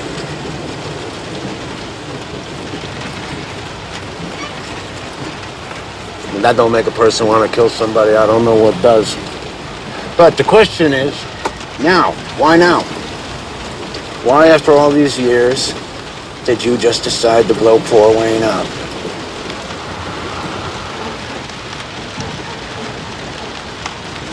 He come knocking on your door late at night? He never touched me. And he's obviously trying to provoke her Mhm. Yeah. into a confession. Oh yeah. Which is He knows what he's doing. cops do that more than people think they do. He's good at his job. Yeah. Mhm. Um, and so she set it up as a gas leak, and um, she's like, "You don't even know me," and he's like, "Okay, well, here's, Here's a your trope that I know. That's probably what happened. Your mom leaves your dad. He starts dating a drinker. He beats her, so she marries him because you know, that's what happens. Mm.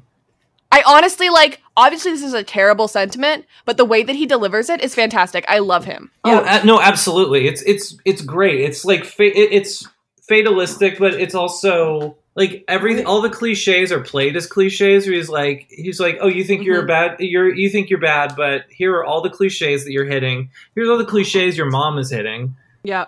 And it's like, Kate, I got news for you. Your story is the story of a lot of of the murderers that I chased down. Yeah. So because that's his like let not not his major because that's a college thing, but like that's his Specialty. specialty. His Yeah, specialty. Yeah. But that's the thing that fascinates me about him is he so casually refers to the abuse that like her mother goes through as just like something that happens. yeah, like it's a Mhm. fact You of life, and I mean, it, it, Yeah. it's great for the character. Oh, it's great for him because you know, of course, we discover way I guess earlier but later is he's very much sort of that guy too.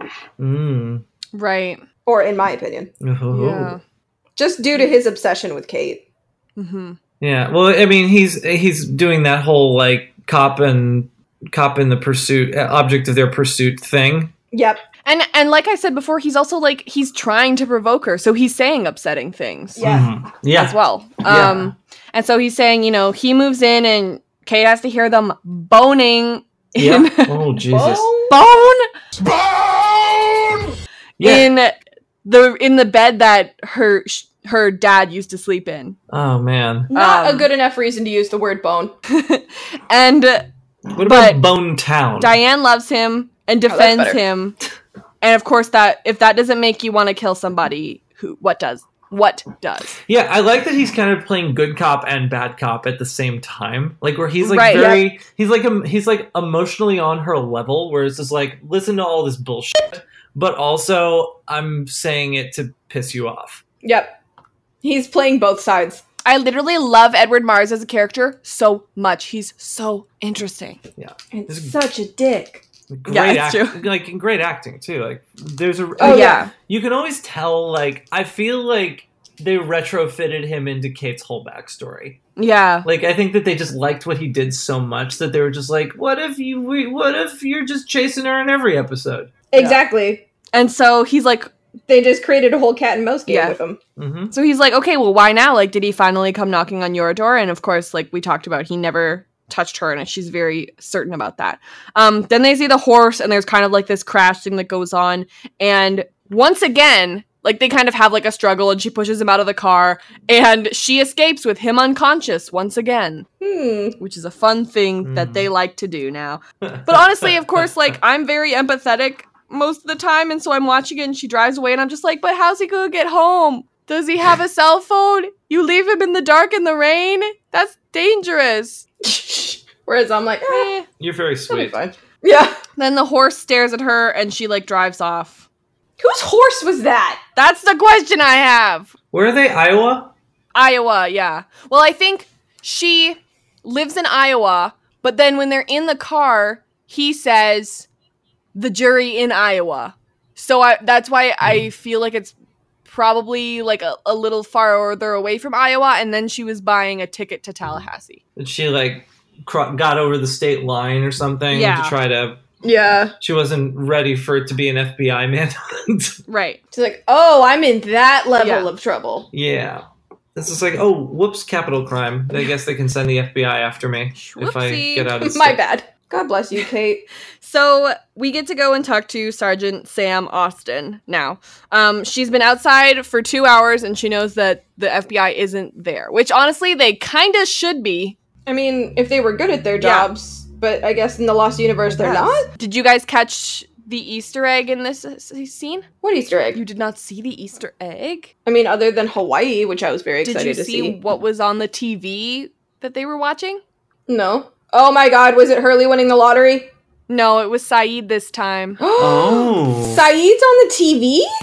Yeah. What were they busting like, him for? In in that one Jin episode, in in translation, Hurley's on TV, and in this one, Sayid is on TV. what was What's the? Sayid on TV for? You know, I'm not. It's not very clear because we only see like a really quick. Is it like a news thing? Are they like busting him for the thing with his buddy? Ooh, maybe. Like we caught some terrorists in Australia.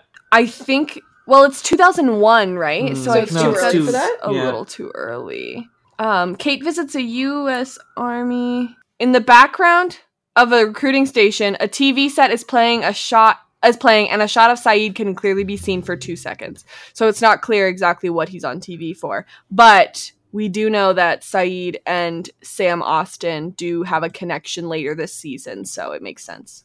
Oh my god! I never, I never noticed that. Yeah, it's in one of them. Maybe he's just on TV on TV for being handsome. Hmm. Yeah. In one of them, Sayid meets Sam Austin as well as Kelvin Inman. Well, I knew that he meets Kelvin. we've heard of. I mean, that's a whole thing. Yeah, episode. Sam Austin is also there. Oh wow! yeah. That's crazy. Well, I mean, the show. I know, I love that I mean, the show. Like, I, I only remember the like. There's some super obvious ones, of course, and then there's the the the Jack in the operating room choosing between operating on hi- on on Julia, and, Sarah. on Sarah, Yeah. and on um and Shannon's dad. Yeah. There's a fun fact about how they're, or it's kind of like a blooper. Okay, so last episode we kind of talked about how there was this whole blooper about Ana Lucia using like the wrong cop jargon. You Yeah. know, it's like really only a thing that people who are really familiar with that field would notice. And so there's another one here. Um, the soldiers in the recruiting station are wearing uniforms improperly. Hmm. They are lacking both the blue cord and the blue discs on their collars, identifying them as infantry. However, they are infantry soldiers judging by their combat combat badges and cross rifle insignia on their collar. They are also missing both their recruiter badges on their breast pockets and unit badges over their nameplates. Oh. Filed under things I would not notice for 200, Alex. Yeah, exactly. Well, yeah, It's just like, well, glad somebody noticed. Yeah, apparently, like screwing up uni- uniform stuff on TV is really easy. Um, Yeah, oh back yeah. when the show Enlisted was on, uh, the creator of the show used to make a Twitter game out of it. He like would challenge like service people to like say, if you spot anything wrong, tell me and we'll fix it. That's cool though. That's a really respectful way of being like, hey, we're not perfect. Yeah. Mm-hmm. Like, because it, it, it was in response to, I think in the pilot, there was some stuff with like people going outside without wearing their hats. And people were like, you know, that's a real, that's a thing. And he's like, noted. And it's like, from like the rest of the series, like, no, if they're outside, they're never not wearing a hat on that base. That's dope. Yeah. That I could never be in the military because I would forget to do everything. I would forget to follow every protocol. Yeah. Be like, oh, I need to be wearing a hat, but my hair looks really good today. Yeah, I'm having a good hair day. Can we not Yeah. today? It's hot outside. You would never be part of the Royal Mounted people? Oh my god. You could not. Royal Okay, here's the thing. My great grandfather was an RCMP. Yes! So I've worn the hat. That thing is uncomfortable. yeah, he uh he he had like the whole the whole stereotypical RCMP thing you can think of. That was my great grandfather. Yay. Sweet little Mountie. Aw. Yep. He stationed up like up north, cold as hell, had sled dogs. What's the one? What's the TV show where Paul Gross goes to America and is a Mountie? Um I don't know. I think it's uh, maybe it's called Due North. I think or Due. It's Yeah. either Due North or Due South. I think it's due south. Yeah. That would make more sense. But I, I mean, I I know Paul Gross as the iconic star of Slings and Arrows, but apparently he was on Due South first. So Sam is talking to Kate and he's saying like is what they're saying true? And the fact that she doesn't say no is kind of telling. Mm-hmm. Hmm. She can't lie to her. Kate, you gotta so- get better at lying, bud. Yeah, she's like, "Why didn't you tell me that Wayne was my biological father?" And he's like, "Oh my god, like how did you find out?" Boom. Katie, what'd you come here for? Why didn't you tell me, Dad? Tell you what. I was making a scrapbook. Surprise for your birthday. So I called one of your COs to get some pictures of you in uniform. The pictures that he sent me had dates on the back. Photos of you in Korea, up until four months before I was born. Why didn't you tell me that Wayne was my father? Why? I didn't tell you because I knew you'd kill him.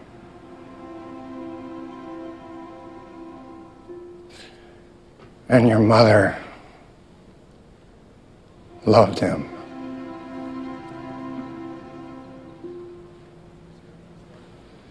You were five years old. I wanted to take you along with me. She wouldn't let me. So why didn't you kill him?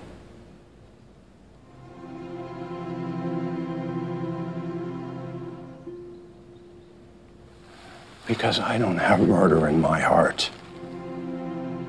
He was in Korea up to four womp months before uh, her birth, so obviously he couldn't have conceived her. And he, so she's like, "How? So why didn't you tell me?" And the reason why he didn't tell her is because he knew she'd kill him. Mm. Can you imagine like knowing from a young age that your daughter's probably gonna murder someone one day? Yeah, th- when she was five, there's a lot of hard truth. Like there's a lot of like harsh stuff, and I mean, t- to the credit of the episode, that it, most of it plays off very well. Like her dad saying that is crushing in a in a appropriate way. Her Oh, the actor yeah. playing her dad too, like is pretty good.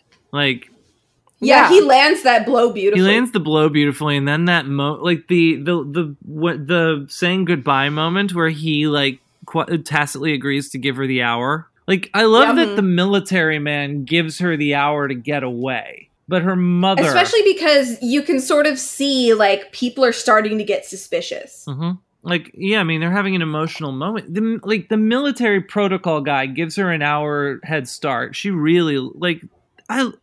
They say so much about her relationship with her dad in that one scene, and it's it's Yep. Totally. shorthanded very well. Great acting.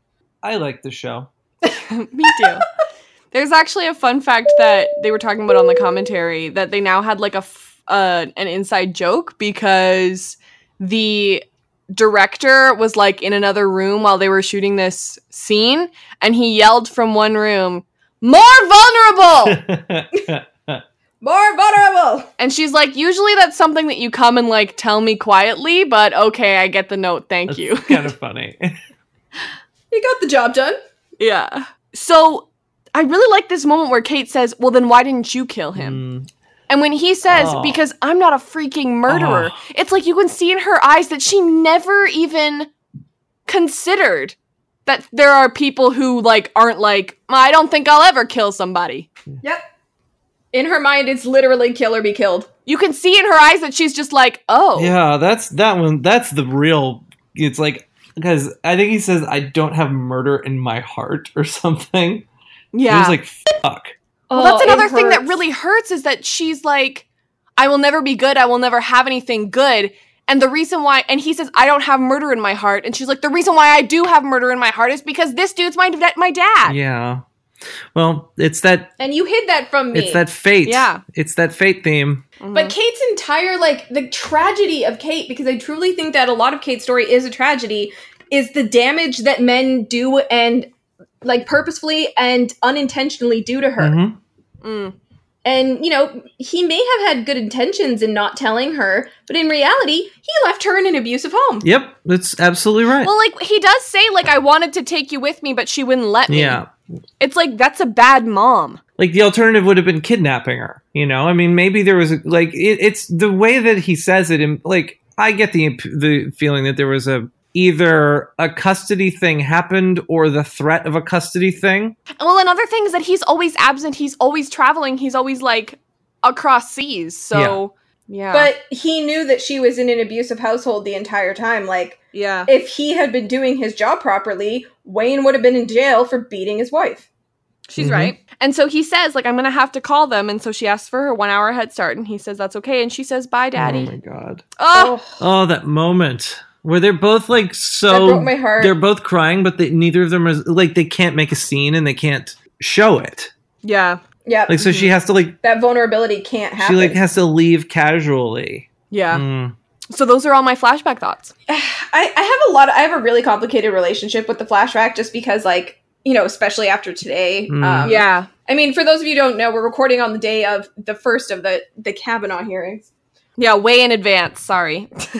The first and last Yeah. of the Kavanaugh hearings. Hopefully No, but I mean like this is the only day that they're gonna talk about it, unfortunately. yeah yeah so it just it, it feels fitting to me that we're talking about the damage that like abusive men have done on this day but it also breaks my heart because you know this was 2005 and this is you know i mean this is the entirety of humanity and women's history is kate's story but it just it really bugs me so much that you have different types of men in her story all doing her damage that sort of leads her to where she goes. Of course kate makes all her own choices but you know you have a father who leaves her an abusive household and another father who abuses her mother. So she's grown up around abuse witnessed abuse and then ends up on an island where she's in a love triangle with the personification of those two men. Like this show didn't do right by kate at all in a lot of ways. I don't know. I have a lot i don't know. It's well said. Mm-hmm. Agree. i just think kate was a lot better than being put in these love triangles. She had so much more in her. That's why i love her relationships with women on this show. Yeah. especially with like people like claire. Uh, Shows it's hard for shows to resist the love triangle, especially in the pre-internet age where like yeah you can have a show like The Hundred understand that the love triangle just ain't working and get rid of it in season two Yeah. in dramatic fashion. Just kill off the dude and get rid of it in a way that literally is like yeah it like is literally the hundred kills the idea of toxic masculinity hmm. by stabbing it but in this show they never really address it Should we do our segments? Oh, are we gonna talk spoilers at all, or are we gonna? Yeah, that's after we do a an outro so that people who can't listen to spoilers do it, and then we'll and then we do our spoilers. Nice. Okay. So now we're gonna do our segments. So first segment is favorite line award. My favorite line award goes to Sawyer for I'm in a bunk bed. Bunk bed? it's a good choice. Support him. And I'm gonna oh. do an honorable mention to Ana and Jack for running a little low on mixers. That's a good one too. sweet, sweet, cute thing. I don't know. And uh sweet, cute. It's something. Yeah, whatever. And mine goes to Sawyer, of course, for You know that horse, Freckles? Classic. it's It such a is. fair question. Yeah. He's only Is that horse your best friend from high school? he's responding honestly Yeah. to the situation.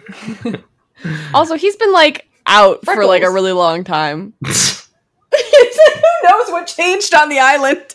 Yeah. Did you bond with a horse? Is that horse now your best co-star? Is- Was there a subplot where you bonded it? with this horse while I was over on the other side of the island?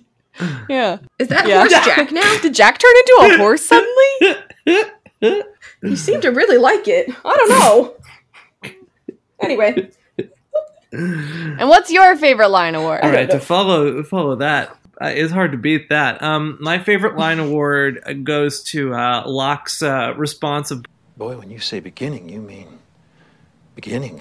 to uh, to Eko's um, evocation of of the Bible and Yeah. Judea, like um, with a close runner up going to Hurley saying what we're all thinking with So, Rose's husband's white.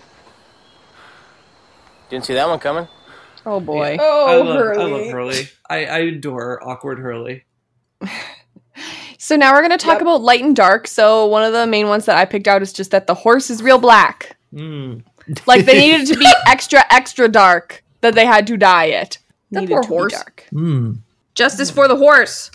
Um, I don't have any. Uh, I didn't really notice any other. I mean, I light guess- darks because this episode was surprisingly light. Actually, Yeah, Kate's shirt was white. That's another thing that in the flashback. That's something I noticed. Mm. Uh, so now we're gonna do Man of Science, Man of Faith. Originally, it was kind of just uh, name some characters, decide if they're Man of Science, Man of Faith, but we've kind of decided to change it up, and so we're just going to debate whether Kate is Man of Science or Man of Faith this episode. I'm gonna be on the side of science, I think. why? I would say, you know, even though all these crazy things are happening to her, she's just like, well, you know what? I know why it's happening. It's because I'm not sleeping enough. And she's also like being like, hey, are there any horses here? I saw a horse. Am I crazy? I must be crazy because there's no way that this is actually real, you know? Yeah, a lot of rationalizing away things that Mm. should be impossible. And then when Sawyer also sees the horse, just like with Sayid and Shannon in Abandoned, that's when it kind of like switches over to Man of Faith and she's able to Mm. kind of like let the horse go, I guess. She kind of arcs that way. Mm. hmm Let the I don't let know. the horse go. She's like, no more horse, get out. You're only a one episode guest star. Aww. That horse was actually just her imaginary friend because she always wanted a horse. Does anyone want to argue Faith? Um, I, I, I know, but I'll bolster your science argument. Um, Okay, great. uh, what, what's more scientific than biology? Snaps. I mean, Ooh. it's that's what sh- that's what we're talking about Yeah. is by like biological destiny. Mm. Like, Yeah. so in a weird way, it kind of reconciles the two, where she feels like she has this this destiny because of science, because of what's in her blood. Yeah, it never once occurs to her that maybe she is the way she is Mm. because of her environment. It's true. Um, so now it's time for Hurley's Walkman. We have two songs this episode. So let's talk about Walking After Midnight by Patsy Cline. It's, a- Uh, it's a this good is one. probably my favorite Patsy Cline song. it's a it's a great Um, one. Okay. I really like it. I go out walking after midnight out in the moonlight just like we used to do. I'm always walking after midnight searching for you. So there you go. Listen to this song. It's a good song. Thanks. Um, Okay, it good one. was released in 1957, so that's fun. And she listens Okay. to it three times throughout the series. This is the first time. What walking after midnight? Yeah, Like Yes. that song specifically? I mean, I feel like it's a Um, that's a big one. I mean, I that's a that's a Patty that Patsy Cline greatest hit right there. Yeah, yeah. Yeah. And then Oh, okay. uh, in the diner where Diane works, The End of the World by Skeeter Davis is playing. It was released in 1962. And this actually works really well. Uh, why does the sun go on shining? Why does the sea rush to shore? Don't they know it's the end of the world because you don't love me anymore? Um, Oof. Well, they it's like mostly just goes on like that, but that's isn't that the they use that that Patsy Cline song in a different episode, right? Don't you know it's the end of the world and when it said goodbye? does is that by Patsy Cline? I think. Because yeah, th- I mean that's here, but it says it's by Skeeter Davis. Maybe they also play it by Patsy Cline. Let me see. Let me see. See. Let me see. Yeah, please look that up because I'm. I am doing it right I'm now. Not sure. It looks like the only songs they play by Patsy Cline are "Leaving on Your Mind," "Walking After Midnight," "She's Got You," and Three Cigarettes." So, Oh, okay, fair. um, now it's time for Sawyer's Book Corner. Welcome to Sawyer's Book Corner. Charlie mentions Lord of the Flies. Um, I feel like we've talked about Lord of the Flies before. Yeah, that's right. In in translation, Sawyer says it's Lord of the Flies time now to Jin. Mm. um, so I think we've already talked about Sawyer- it. Um, yeah. Oh, there's a lot.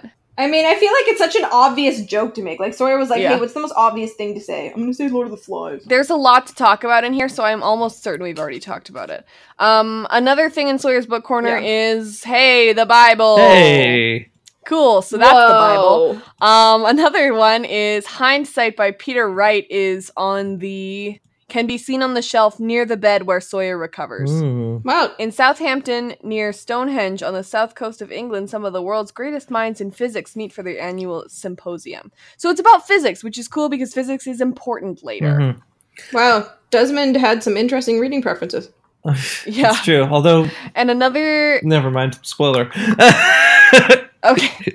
Another book that is seen on the bookshelf next to Sawyer is After All These Years by Susan Isaacs. It was written in 1994. So the published date of this book was long after the time that the Swan was supposedly built, which was oh. before 1980. This is likely due to prop error. Background filler material used not meant to be analyzed. Given the extremely brief appearance of the book, though fans have used this to support hatch restocking theories. I was just about to say, well, but they restocked the hatch. Yeah. Mm. Similarities and shared themes. In Kate's backstory, she, like Rosie, who's the main character, uh, is on the run after being accused of murder. Oh, Though, it, but except for Kate, she like actually did it, and it seems like Rosie didn't do it. Kate, also like Rosie, reunites with her childhood boyfriend, who is named Tom, while on the run. oh, Ooh. this can't be a mistake. The book is about a woman named Rosie Myers whose husband leaves her the day after their 25th wedding anniversary for another woman. She's accused of his murder when her fingerprints are found all over the weapon. Rosie, a female English teacher, needs to unmask the real culprit if she doesn't want to spend the rest of her life behind bars. On a trip to Manhattan seeking the truth, Rosie uncovers more than she ever thought possible. And then hilarity ensued. Yeah, right? That's that's how that summary reads to me. so that was Sawyer's Book Corner. Did they do the thing? Kind of. Diane said three times, Catherine, what did you do? Catherine, what did you do? Catherine! Which is kind of like saying the title of the episode. So I'm gonna give Kinda, yeah. close enough. What did Kate did? Yeah. Yeah, what did Kate What did? did Kate? What Um, did you did? well, what's tell me more about this segment. I'm curious. Did they do the thing?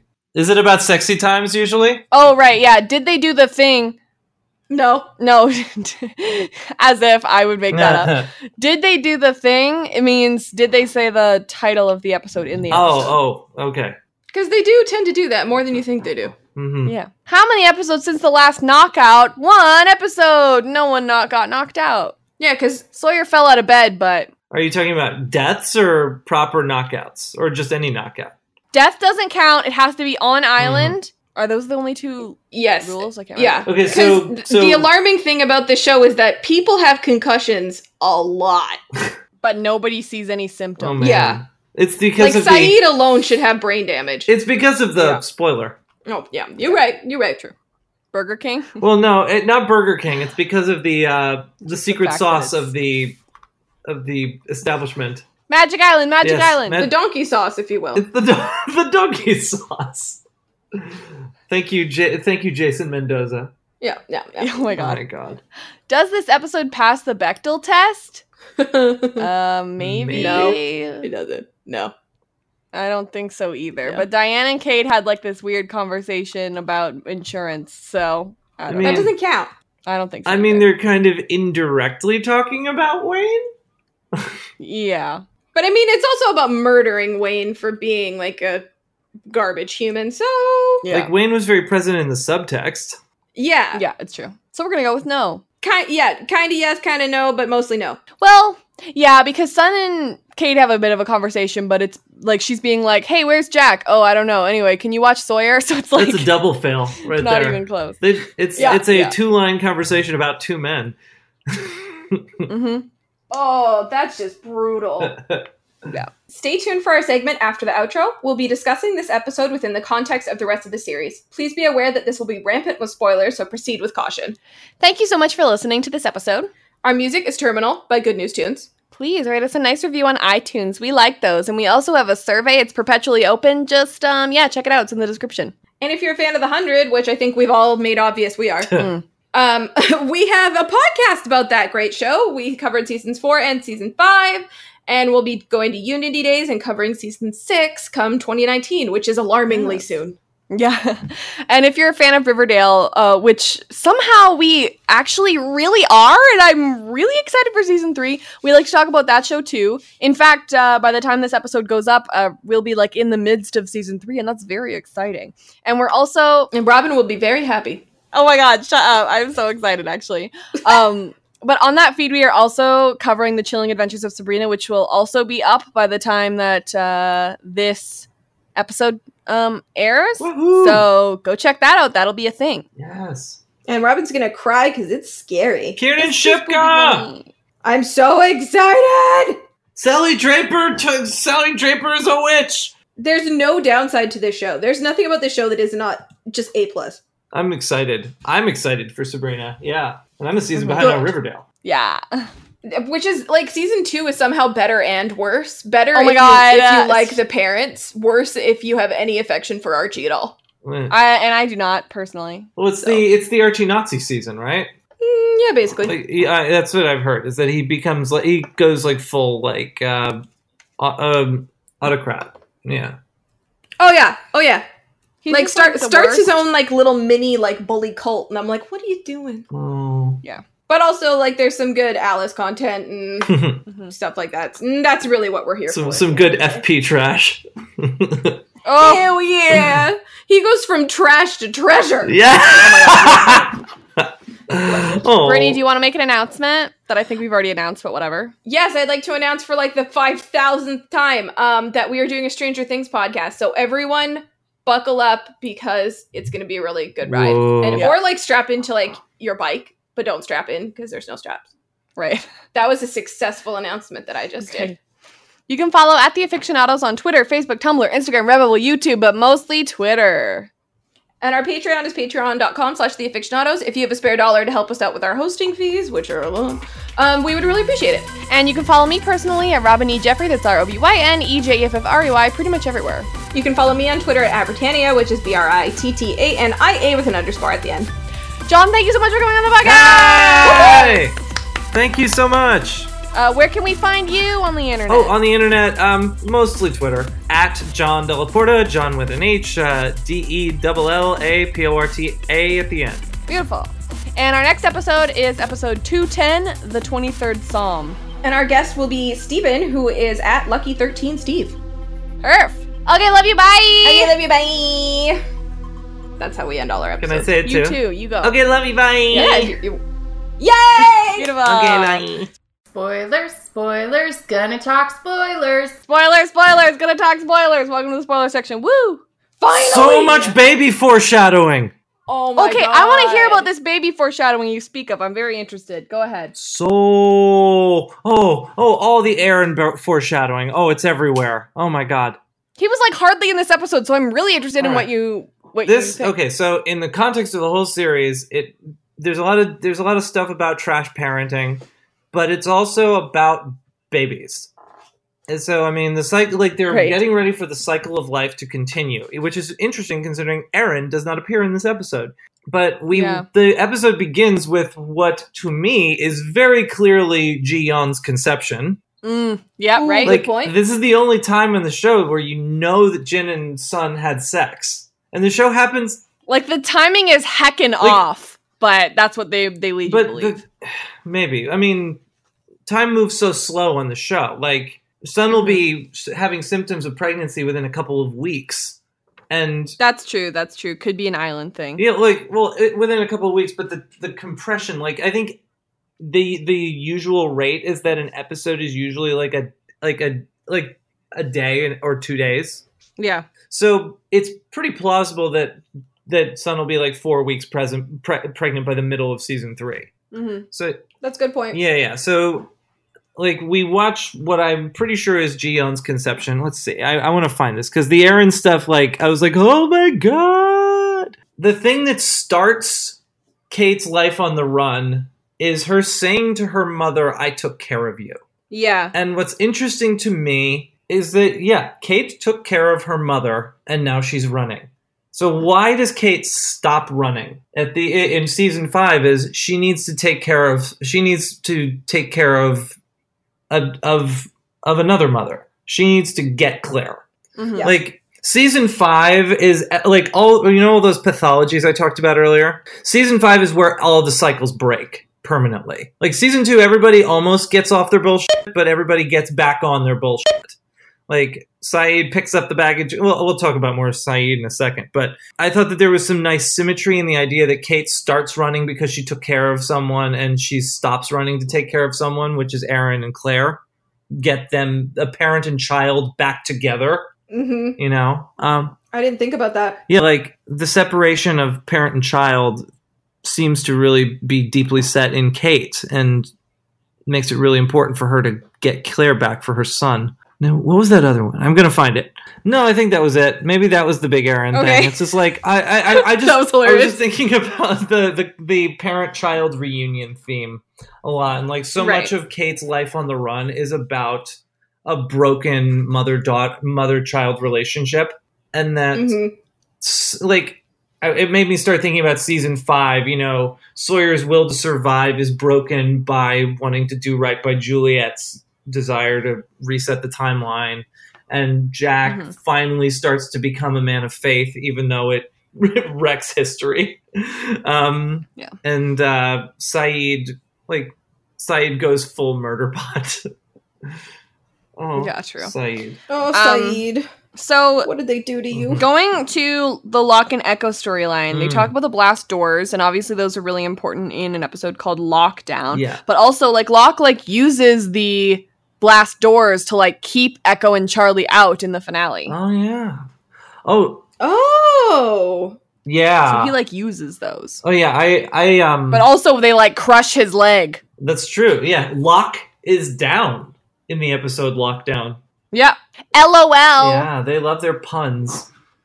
It's um also Michael talks about. Oh, sorry. Go what? ahead. What? Please, I'll, I'll get to mine later. No, you. I get to talk here all the time. Yeah, but I feel like I talk a lot. So I mean, That's that's, good the 'cause point. You're, the guest. You goof. oh gosh, um, I uh, the thing you were saying about Locke and they in in the hatch and lockdown, it reminded me of the stuff we were talking about earlier with Locke's arc this season, which um Yeah. you start to see them setting up that Locke is almost a foil for Eko, like that Locke. This is that we're going to a direction where Locke's faith is going to be challenged, and he's going to get off the man of faith wheel.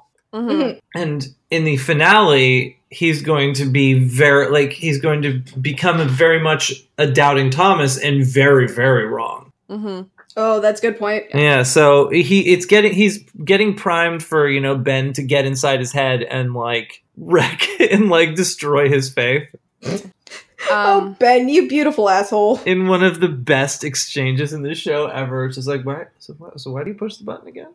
And Locke's like, oh, I don't know. Mm-hmm. Um, I love oh, Ben with my oh. whole heart. I, I found the other foreshadowing thing. I'm Oh, so yay. sorry. It was the line your mama gave you up, Kate. Mm. Oh, that one hurts my feelings. And now I'm, it makes me think about like Kate and Aaron, and maybe foreshadowing why Kate is so insistent on taking on taking care of Aaron. yeah, she's like, I know what it's like. And and she never tells him. She never tells him that his mom gave him up. Yeah. Yep. She she saw she lived in a toxic environment and she was like, I'm gonna do better than this. And- And she gives Aaron an idyllic life. Like, Yep. and you notice in season four, like during Kate's episode, she they're like, it's like, so Kate, you're just gonna run again? She's got that baby, and she's like, nope. Mm-hmm. There, she doesn't have to. She's like, are you are you a flight risk? And she's like, nope. Nope. Nope. And you believe her. and then she's cold as ice when her mother's like, "I'll I'll testify on your behalf. You just got to let me m- meet my grandson." And she's like, "Nope." Nope. You can you can say whatever the hell you want, but you do not get this baby. Yeah. She looks at she looks at her mom. She's like, and you could choke.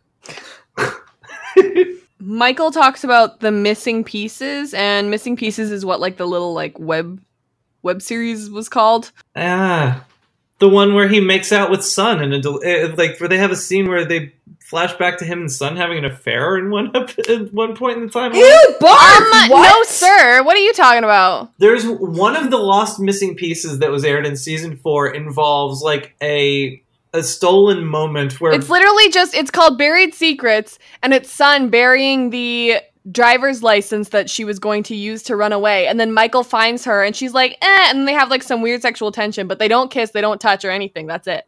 Thank you for correcting me. I uh, You're welcome. I, I, was like, corrected. that's too far. That is too far. No. No, no, you will You had not me besmirch shook. my beautiful Sun. Um, Yeah. yeah, no, no. I, it- like it feels like early in season one, uh, they, they, you know, you you get the sense that there may be an ab- like an aborted like love triangle between like Michael and Fully. Sun and and Fully. Jin. Yeah. Just like I feel like the conversation on the beach is like an aborted love triangle with Jack and Ana Lucia. Right. Like, because they never really go there with Jack and Ana Lucia. It it goes in a different direction. No. Well, another Yeah, it's weird. Another thing is it's just like it's really interesting that they were going to if Michael's Sun Jin was going to be a love triangle. They did exactly what you want to do with love triangles. Like they what they sort of almost did on on the 100 is that they were like we have a love triangle, but instead of making it a love triangle, we're just going to make the two people of the same gender friends. Hmm. Exactly. And then we'll just forget about that other one. I mean, yeah, when they when think they that- abort a love triangle, you mean? yeah. yeah. Yeah. This is like let's just make Um, Clarke and Raven pals. Um, Yeah. So 'Cause- Hashtag princess mechanic. I'll die by that shit. Michael is asking if he can check out the hardware, and Locke says, "Okay, just don't break it, cause I have to do that in season in the season two finale. foreshadowing. That's my job." Oops. Oh, that means. Oh, sorry. Please. No, go ahead. I was going to uh, digress to the film, but I, you, Yes. if you have any further equipment thoughts, please. Claire mentioned that Eko kind of got the story of Josiah in the Book of Law a little bit wrong, and I made sense of that by saying that he has not been a priest for very long, Hmm. so he That's might fair. just not know. That's a good point. Um. Okay. So yeah, about the film. Why was it cut? Why is it in the arrow? Go off. All right. Um, so the the footage that was edited out. So the the edited footage to me, the significance of it is that it feels like it's very clearly setting up the red herring of the swan being a psychological experiment. Right. Yeah. Like it's like please, it's like whatever you do, don't talk to the outside world, or they're gonna tell you what you're doing in here is bullshit. Mm. and, and it's like so i think that it's part of the psychological experiment factor that plays into the double twist ending of season two which is it's all a psychological experiment and then they find out that the question mark station is the actual bullshit one when they find Right. the pile of of uh, the tube messages and then they're like and, and they're like wait wait this is the bullshit hatch then that means and then every the shit is just all going down at the hatch Yeah. Mm-hmm. God, it was so unfortunate. It's just like they thought they had it figured out for so long. and then there was a double twist yeah and th- that which reminds me also like the thing i almost said about desmond earlier is that it's like oh yeah well i, I think that there was a point at which they wanted to bring Henry Ian Cusick back just for that finale because Mhm. there's a Yep. there's a version of the, that story where where De- Desmond's character ending at "I love you, Penny" turns the key is kind of amazing. Yeah. Um, Oh, they Oh could have. God, that would've they hurt- literally could have just been like, and he died. and he died, but Penny still finds the island. You know, Right. and then there's like, and it's not, and you know, it doesn't turn into a love story for the ages. But yeah. oh, well, thank God we don't live in that yeah, universe. exactly because just give Desmond his pasta. He just really loves Penny. Loves Penne. That was the worst. No, everyone leave right now. It's the accent, you see. Penny. Don't you get it when you say penny with a Scottish accent? It Yeah. sounds like penne. Ian's fake accent. Penne. Well, no, no, that's his real accent. The Scottish? No, not. What? That's not. No. Does he What's put his on real every accent? single thing he does? Ian There's has- no way that his Kane accent is the is his accent. His No. Kane, his his Kane accent in the first season, where he's trying really hard to be American, is kind of close. Towards the end, when he starts getting lazy and his t- words take on lilts, that's closer. But his he's kind of got that sort of continental accent now, where it's not quite really much of anything. Where it's a little bit American, it's a little bit British, it's a little bit Scottish, but it's mostly just confusing. So mm. is his scandal accent basically his real accent, where he's just no, like that that's his affected British accent. Oh. Oh, I, Yeah. So wait, Desmond is not his real accent, It might have been back then, but No, it wasn't. but he loves Penny. He does. Um, he does so much. Who who who got the constant? Who what guest locked down the constant? uh, Brittany's girlfriend Sam had she got like bias. Eternal. She got like eternal dibs on it. Yeah. Yeah, because I told her sh- I made her watch Lost. Like Robyn and I made her watch Lost. Oh man. Um, and we also made Claire watch Lost. Robyn is solely responsible for Claire watching Lost. I Well, will oh, take that. I don't know if it's true, but I'll take it. Thank you, Robyn. That was a that was a that was a pretty wonderful couple of months on Twitter we had there. I know it was so incredible. Those that was That the was- best live tweet ever. Yeah. Yep. It was. Robyn and Joe Garfine. Yeah. Let's say. Yeah. Yeah, my my live tweet of the hundred paled in comparison. Oh, I loved it though. I'm so Aw. sad that it's over. I didn't just- even know it was over. Well, I it's because I got so engrossed in the later seasons that I stopped tweeting. You know. Yeah. Another thing that you really wanted to talk about was uh, the prosthetic arm. Oh, yeah. Oh, just oh the, yeah, the prosthetic arm. They um, you, you- you're giving me a lot of spoiler space, and, and I I'm grateful. Um, the prosthetic arm. I feel like there's a whole running thing throughout the show where like different videos were shot at different points. Yeah. So like because he uses different names. He's like he's sometimes he's Marvin Candle, sometimes he's Edgar Halliwax, sometimes he's Dr. Pierre Chang. Like he keeps And then oh, what's the last one? The last one is um Wickmund, Mark Wickmund, Mark Wickman, the um, Candle Man. Yeah, yeah. So he basically and he changes his name, and they're shot at different points in time. So you're just like, oh, he has two arms in this one. Oh, now he has one arm. Oh, now he has a prosthetic. Did I tell you? Ooh, do you want to hear my big revelation onto why I think that is? Why's that? I am obsessed with it. Okay. So I was I never realized that he had a prosthetic arm. And I, and then when I saw that I was like, "Oh my god, he totally does." And I don't know why that is. Like I don't get it. And but after I had I had just recently watched the incident and I hmm. realized that Pierre Chang gets his left arm stuck behind like between like the like two pieces of big machinery and it gets all like bloody and Miles has to save him. Oh yeah. And I'm like, "Holy crap. That's why he has a prosthetic arm." Yup. I can't believe they retroactively like fixed that. Oh no, I mean, I think that they like during the live airing of season five. I mean, everybody was like, "Is he going to lose his arm?" It's like the it's like that weird. It's like the Crispin Glover subplot of Hot Tub Time Machine, where everybody's just like, "Is he going to lose the arm now?" Yep. Yeah, And you're like, oh, I'm weirdly waiting for someone to lose their arm. What's going on here? yeah. So like, as they introduce more of the videos, you're gonna see like they change. They keep changing his name, and they keep sometimes having him have an arm and have not an arm. Yeah, you just have to be like, when, like, did the incident happen yet or no? Is this pre or post incident exactly? Yeah. So like, and obviously the Swan video is post incident. Yes. The last bit, uh, the last spoiler thing I think I really wanted to talk about was Sayid. Yeah, okay, can I, let's just, real quick, I'm gonna go through the, like, finish this storyline and then we'll talk about that one. Oh, of course, please. So Michael is talking to Walt, and I think it was like, I always thought that that just wasn't Walt, it was fully just another being like, beep, boop, beep, boop, who this? Oh my god, dad? But, um, apparently, yeah, but like it sounds exactly like that. yeah. Beep boop but- beep boop. Yeah. but apparently like Damon and Carlton like said that it actually was Walt, so I assume then I guess the others were just like talk to your dad, Walt. He definitely won't come here into danger. Like, is the idea No, I that fully believe that was Walt. because uh, because Walt knows that the fa- the camp is bullshit at the end? Is he, is this like him just in New Otherton, like in the suburbs, just like at the, at a computer? I don't think so. I New think he was in Otherton? That's what Sawyer calls it in um Yeah. in season three or in se- in season four or something. Yeah, or something. God, I love you, soy sauce. Uh, Walt is in room 23, which is on the other island. So he's on Hydra Island somewhere. Oh. Yeah. So on to the other storyline. I just wanted to think about like that Libby and Claire deleted scene where Libby says, "Hey, you're wearing one of my shirts. It's okay. It looks good on you. You can keep it." They even though they didn't use it here, they do end up using it later uh when they give Kate that dress in season 3 and she finally meets Alex and Alex is just like, "Hey, you're wearing my dress. You can have it. It's fine." Oh, that's right. Oh. Good catch. Oh God. Thank you. Alex. Alex. So sad. Alex. Bring her Much back. tragedy. Uh, I don't know why I have this written down, but What is it? Is it weird? No, I I just underlined the Jack and Kate kiss. And It was probably just like you know they end up kissing a lot later because they like get engaged and stuff.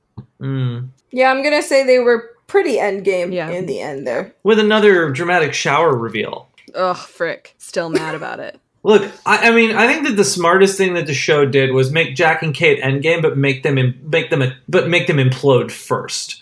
Like yeah, right. like and then the season four, like the season four self, like Jack self destructs and ruins it, it ruins the thing. Like Mhm. I think it's actually a pretty good story. Yeah. Oh, for sure. Yeah, like because he can't look at Aaron because it's his Yeah. nephew. Literally, oh my god. I was just thinking, and we kind of talked through this a little bit, but like what happens with Skate in season three is kind of weird if Kate still thinks of him as her dad.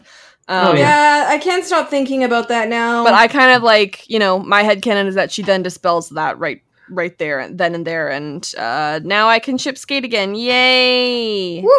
She resolves the transference. Yay. Um talk about Sayid now. Okay. I have strong opinions about Sh- uh, Sayid and Shannon as Endgame and how Yeah. it's it's a good thing and how it Oh, was, wow, that's interesting. It was one of the I Andrea think Gabriel didn't think so.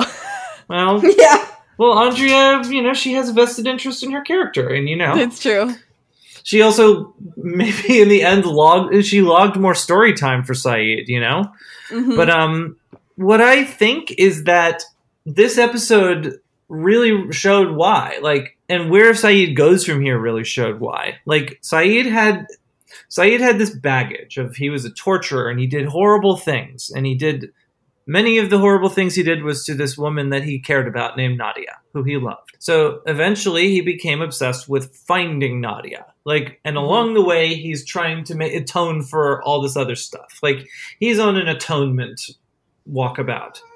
Everybody's on a walkabout until he gets to the island, and then he just kind of starts dating Shannon and being happy. He mm-hmm. gets to put down the quest. Yeah. Like Sayid just gets to be a charming motherfucker with with Shannon. Like he's got game. He has total game. But like when he you know he makes her the tent like you know they're the Boone Death Knight date is really actually a pretty great date. Yep. Even her own death day date was a great date. Yeah. Like he, he, Sayid's got game. He's like a good. He flirts really well. Like he, you see him really getting to be a, a better person, you know. And he's you know he's a pretty like emotionally mature boyfriend too. So he's clearly grown from his experiences from his past. But Mhm. um, Shannon dies is sort of taken from him in a cruel act of fate, and he kind of goes back on the on the on the mission Yep. and so it's it's right back to finding Nadia. And you know, he eventually finds Nadia and he marries his baggage. Oh God, I never thought about that. and then of course Nadia is also what happens when when when Nadia is also killed is that he becomes a fucking hitman. Like he got he goes full dark, dark night of the soul. Mm-hmm. And then Which is like I love Sayid, but the fact that his character motivation is constantly the death of a woman just kind of grates on me. Well, it's just yeah. I mean, his character. Well, to be fair, his character motivation for a long time is that he tortured a woman. If that's any better, Okay. Oh yeah, that's That's true. that's a different level of terrible. You're right. he wants to detoxify. You know. Yeah. He's he, Which is good. Oh, yeah.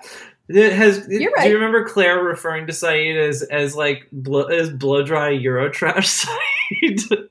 No, but that sounds so right. like econ- like economist era Sayid, where he's got like the yeah, blow dry yeah. straightened I remember Um, that. But anyway, it, there's something to that feels very special about you know in Sideways world, like him find, getting to find Shannon again, and that that's what sets him at peace.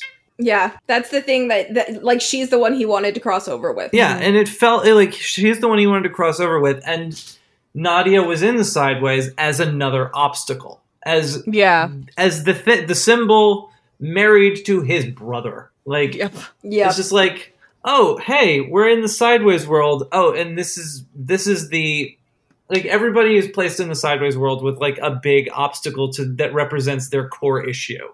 Mm-hmm. So, um, I never thought about Nadia being the, the issue and not the solution. That's fascinating. Oh yeah, Nadia is one hundred percent. Nadia represents Sayid's baggage. Damn. Dope.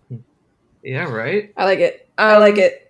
Going into flashback spoilers, uh, she wants to go to Tallahassee, and there is a man from Tallahassee. The I real wanna- Sawyer. that could be. Yeah, I just want to look up like what the Talla. Oh, world locations. Sure. It's the capital of Florida. Yeah.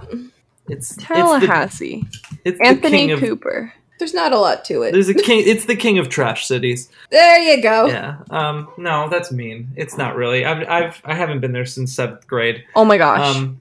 But It's um. the king of trash. That's right. Anthony Cooper, aka the real Sawyer. Yes. Oh, I found a trivia. One of the ongoing gags on the show is to make fun of Tallahassee. Hmm. In a podcast, a fan asked this as a question to Damon and Carlton Why does the city of Tallahassee hate you? Carlton answers, I don't know why they hate us, but they hate us, so we deservedly are hating them back. Hmm. That's funny. That's. Wait, isn't Jason Mendoza from Tallahassee? Uh, Jacksonville. Jason Mendoza is from Jacksonville. Jacksonville. As is as is clear from his uh, war chant, Bortles. Bortles! Oh, right, duh, duh. Diane gives her up, and of course, you know, we've kind of already discussed the trial and everything, but she's like, please, could I see my grandson? And she's like, pass by. But, like, Mm-hmm. she, even though she's like, no, she still doesn't testify against her. So, Interesting. Yeah. The bare minimum of good mom Yeah. moves. Kate's relationship with Edward Mars, you know, he ends up chasing her for another three years, and he's kind of obsessed with her. Mm-hmm. I'm about it, honestly. I wish I could see more. Like, obviously, I'm not like ship it, but like, I don't know. I just find that relationship to be so interesting. I'd love to have seen more of it. Like Um, cat and mouse ship, Mars and uh, Kate. Yeah. Cat, yeah. It's like friend shipping, Exactly. but just about the chase. And then just with Sam Austen and Sayid and how, you know, they kind of come together in Kuwait or Ku or whatever that place. Mm-hmm. I didn't even. Did you just try and say Kuwait? Yeah, or whatever. Oh, buddy. I um. Oh, is that the shipper name for Anthony Cooper and Kate? God, was no. horrible. I What? loved it. Thank you. That was horrible. I hate it. Hey. Art. I like you both a lot. Um, this is um. I didn't even catch Kate's dad in that Sayid episode. Like, Yeah. it's crazy. Yeah, how did you catch that, dude? I don't know. I was I- too I just distracted by. things. I was too distracted by um. What's his name? Uh, by uh, by uh, Uh, Kelvin, Kelvin. the actor who plays. K- Yeah, they, uh, Mr. Krabs. I was too distracted by Clancy Brown. I, Mm, fair enough. Because I was like, oh hey, that's Clancy Brown. That's awesome because we hadn't even seen Kelvin yet on the island. Yes. Well, I do believe that Sam Austen also has a picture of his daughter or, or something, and she's like younger, and Sayid's like, "Who dat?" And he's like, "It my daughter" or something like that. Oh, oh, so they like lampshade it. Yeah, I'm pretty sure. That's exactly how he says it too. Is It my daughter. Who dat? it my daughter. It's, it's good Sayid writing. It's who dat. I Yeah. mean, his Yeah. classic catchphrase. Who dat? Yeah, God, it's just so Sayid, you know. Yeah. Um, should we do our final outro? Yeah, are we all done with spoilers? I I'm am. gonna- I'm just checking really quick to see if there are any other. No, no, I, I've covered all my my bases. Okay, John, thank you so much job, for coming on the podcast. Yay! This was really fun, guys. I Oh, good. thank you so much for letting me talk. I love this show. Um, I've enjoyed your company for the last several hours. Dope. Sorry, we forgot to warn you that it runs a little long Oh no, I, this is this is very on brand for me. I could talk for hours about anything. Perfect. Especially and we'll uh, we'll have you on again next season. Yes, yes, I'm To do the same looking thing? forward to to lots of uh, candidates for favorite line, and Tricia Tanaka is dead. Oh my gosh. And can you uh, remind us one more time about what your Twitter is? All right. You can find me on Twitter at John Dellaporta. That's John with an H and then D E L L A P O R T A at the end. Perfect. And you can follow me personally at Robyn E. Jeffrey. That's R O B Y N E J F F R E Y pretty much everywhere. Yeah. And you can follow me at, at Brittania, which is B R I T T A N I A with an underscore at the end. And you can follow at the Afictionados on Twitter, Facebook, Tumblr, Instagram, Redbubble, but mostly Twitter. Oh, also YouTube. And not Pinterest. I forgot. Way to go, dummy. Sorry. And our Patreon is patreon.com slash the afictionados if you are interested in that Patreon side of things. It's so expensive. I snapped to do awkward double finger guns. It is. We, we did it. Okay, love you. Bye. Okay, love you. Bye. Okay, love you. Bye. Well, your bed's gone, Ma.